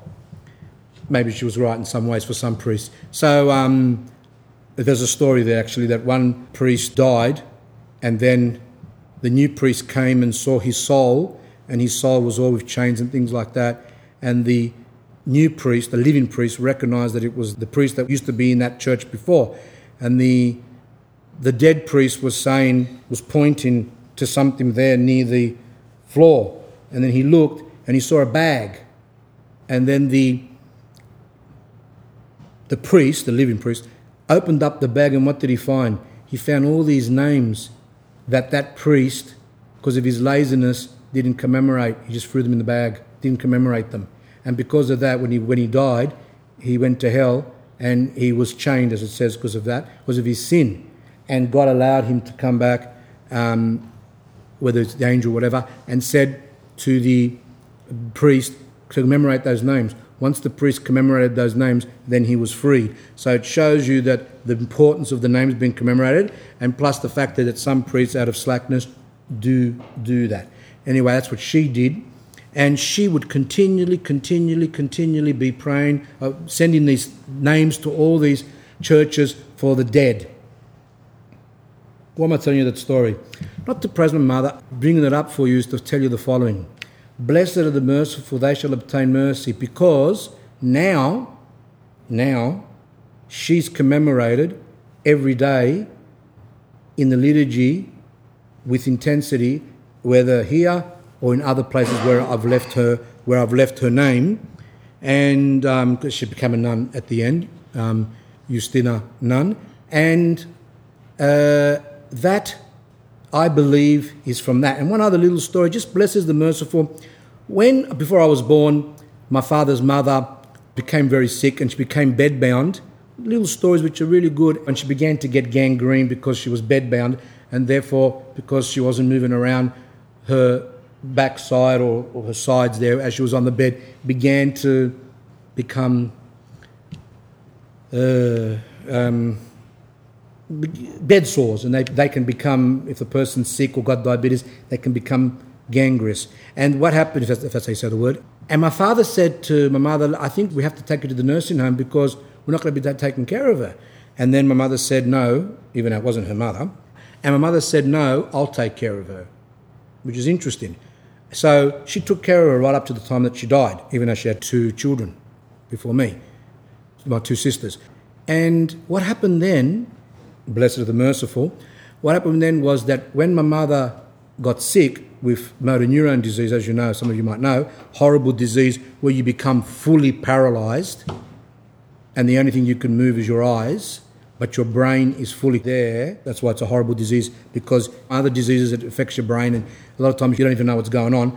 But the disease that she was dying from, it paralyzes every single muscle in your body, including your lungs, where you can't breathe. And all that she could move was the eyes, and she communicated through the eyes. But um, the good thing was, uh, what I'm trying to say is that these things always come back to us. That's why I say, Blessed are the merciful, they shall obtain mercy. She was paralyzed for about two years and then she passed away. And during the, during, especially like later on when she was fully, she couldn't move, she spent not one day, except for the last night when her lungs collapsed, that she went to the hospital and died there, but she was not taken to a nursing home, etc. So she was taken care of every day to her death. Now, why I'm saying that is I believe that blessed are the merciful, meaning she was merciful to her mother in law and she obtained mercy. She was merciful to the dead, she obtained mercy. That's the same as us. Whatever we do is not wasted. And we need to be doing these things. And I'm not trying to make other mothers are saying, it's just that to me, they're examples that I saw and I'm sharing them. If you want to think that I'm trying to say something that I'm not, that's your business. Let's look at the lesson. And the lesson is that she took care of her mother in law, which was my grandmother, to the end. But she didn't have to because a lot of times daughter in laws don't take care of mother in laws, as you know. Usually they're the worst enemies. But she said no. So the same with the dead. Let us do that. Now, the next talk, uh, God willing, is going to continue on because I want to go into more detail about the liturgy, but also, especially, about this thing about those who die, uh, like when they die, and how are they saved, and what happens to those souls that die in sins, and apply it to ourselves. Because um, the truth is, most people that die uh, die with um, sins. They haven't properly prepared themselves, and probably that's how we're going to go as well. Who knows? Unless we, you know. But the point is here. We need to see what the fathers of the church say because the Protestants say about the Orthodox, oh, how do you pray for the dead? There's no repentance in hell. They said you can't repent. That's what Christ said. There's no repentance, or the Bible says there's no repentance in hell. Yes, Mr. Protestant, that's correct. There is no repentance in hell. But there is forgiveness. And this is what I want to talk about in the next talk. Exactly God's forgiveness to those souls and how does He take people out of hell and all those type of things through the prayers of our Holy Fathers, Lord Jesus Christ, the God of mercy, save us. Amen. Holy God, holy, mighty, holy, immortal, have mercy on us. Holy God, holy, mighty, holy, immortal, have mercy on us. Holy God, holy, mighty, holy, immortal, have mercy on us. Blessed art thou, O Lord, teach me thy statutes. The choir of the saints has found the fountain of life and the door of paradise. May I also find the way through repentance. I am the sheep that was lost. Call me up to thee, O Savior, and save me. Blessed art thou, O Lord, teach me thy statutes.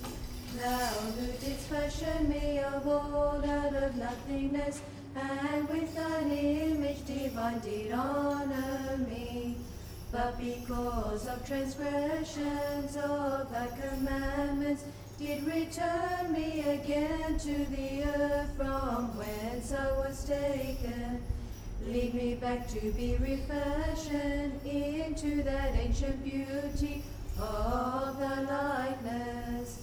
Blessed art thou, O Lord, teach me thy statutes. I am the image of thine unutterable glory. Though I bear the scars of my stumblings, have compassion upon me, the work of thy hands, O sovereign Lord and cleanse me through thy loving kindness, and the homeland of my heart's desire bestow on me, by making me a citizen of paradise. Blessed art thou, O Lord, teach me thy statutes. Give rest, O God, to the souls of thy servants, and appoint for them a place in paradise, where the choirs of the saints, O Lord, and the just will shine forth like stars. To thy servants that are sleeping now, give rest, overlooking all their offenses. Glory to the Father, and to the Son, and to the Holy Spirit the triune radiance of the one Godhead, with reverent songs acclaiming, let us cry, Holy art thou, O eternal Father, and Son, also eternal, and Spirit divine. Shine with thy light on us who with faith adore thee, and from the eternal fire rescue us.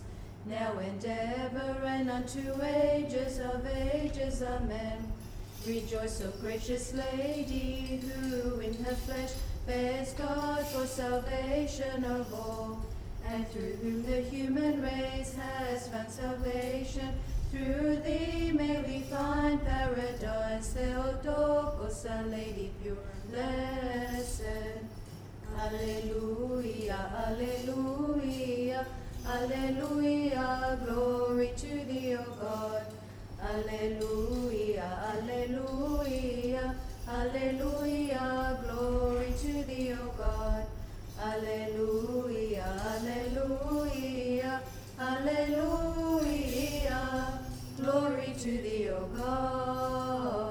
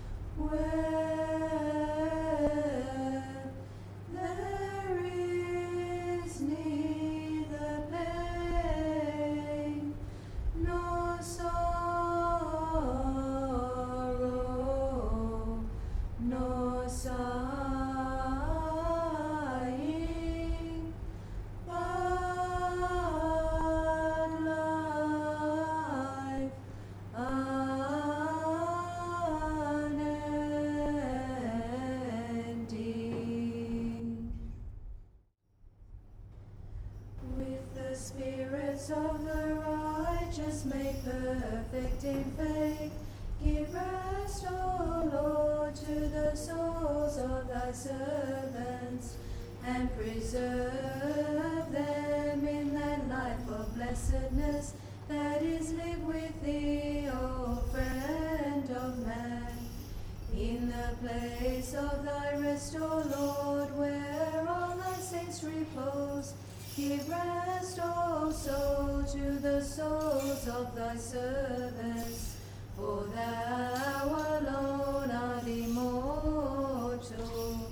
Glory to the Father and to the Son and to the Holy Spirit.